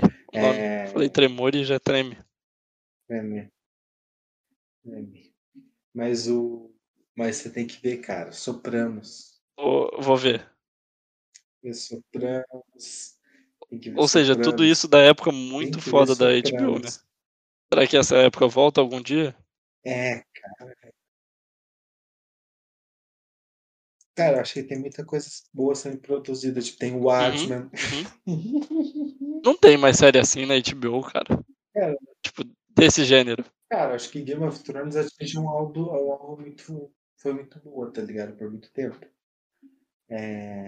Por 3, 4 temporadas, assim. Mas, assim, acho que terceira temporada são tempos difíceis para muitas séries, cara. Lembra da terceira temporada de Breaking Bad? Era uma das piores, cara, que é quando o Hank tem aqueles 2 assassinos mexicanos sérios que começam a dar tiro, a atirar no Hank no estacionamento, sabe? umas coisas meio bobas, meio distantes. É a pior temporada, e tipo, Sopranos é uma terceira temporada ruim também, assim. É, com vários clichês, sabe? Muito sabe uma bobo, série que tem uma ótima terceira temporada? Mas... The Wire. The Wire tem uma ótima terceira temporada. Se renova totalmente. Uma das melhores, né? Eu acho que é uma das minhas preferidas, né? A quarta ganha, mano. A quarta é minha preferida. Com as crianças, né? Com as crianças. Pra mim é. Mas quando chega aquela parte de Amsterdã. É nossa, foda. É foda. A terceira temporada pode ser complicada pra algumas séries, pra outras. Pra outras não. Mas é. Mas daí Sopranos, eles começam a se tornar, tipo, uma série de TV, tá ligado? Tipo, às vezes ela parece quase um enlatado, sabe? A história de máfia. E daí chega na sexta temporada, mano. E, cara, o que que a sexta temporada entrega, piá? Piá, até o piá aqui, até gira curitibana na argumentação, rapaz. Ela entrega um nível espetacular. Pra assim, acabar sem fim. De pensamento, assim, das coisas. Pra acabar sem final. Cara, é maravilhoso, cara. E ela chega em pontos muito, muito interessantes, assim, né? Até daquela ideia de que meio que tipo, a máfia não tem a mesma força que teve, né? Na década de 90, né? E a década de 90 já era meio fim, né? E ainda existe, mas tipo, como que as novas corporações chegando, tá ligado? Tomando o lugar da máfia. É muito doido, assim, tipo, e a série mó foda, assim, sua última temporada. O criador fica sempre puto quando perguntam pra ele o que aconteceu depois da cena, né? Que não tem fim, né? Esse último ele falou que a última vez que perguntaram, ele falou que o Tony Soprano morre, tipo, de um jeito muito bobo, sabe? Bate o carro, voa e é eletrocutado e morre. Já tá tudo. Mas quem mandou não fazer final, né? É isso que dá. Eu nem sei se tem final ou não. É igual vários finais. Esse filme aí, o Dom Tudo que a gente tava falando, o Não Olhe Pra Cima, ele é o que me incomoda no cinema atual. Vários finais. Vários finais. Por que o cinema atual tem que ter um monte de final? Não aguento mais isso. É que... Eu já disse que eu sou muito a favor do cinema do Bruce Lee. Bruce Lee chegava no vilão final, descia a porrada. Quando o cara tava no chão, Bruce Lee na pose de combate, congelava a cena, subiu os créditos, acabou, velho. Agora não, cara, tem um monte de cena final, cara. E daí pra chegar ao final do filme, pô, não tem como. Eu apoio você totalmente. Hit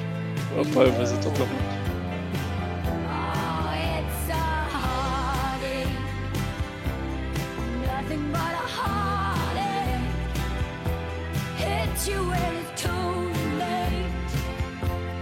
Hit you when you're done.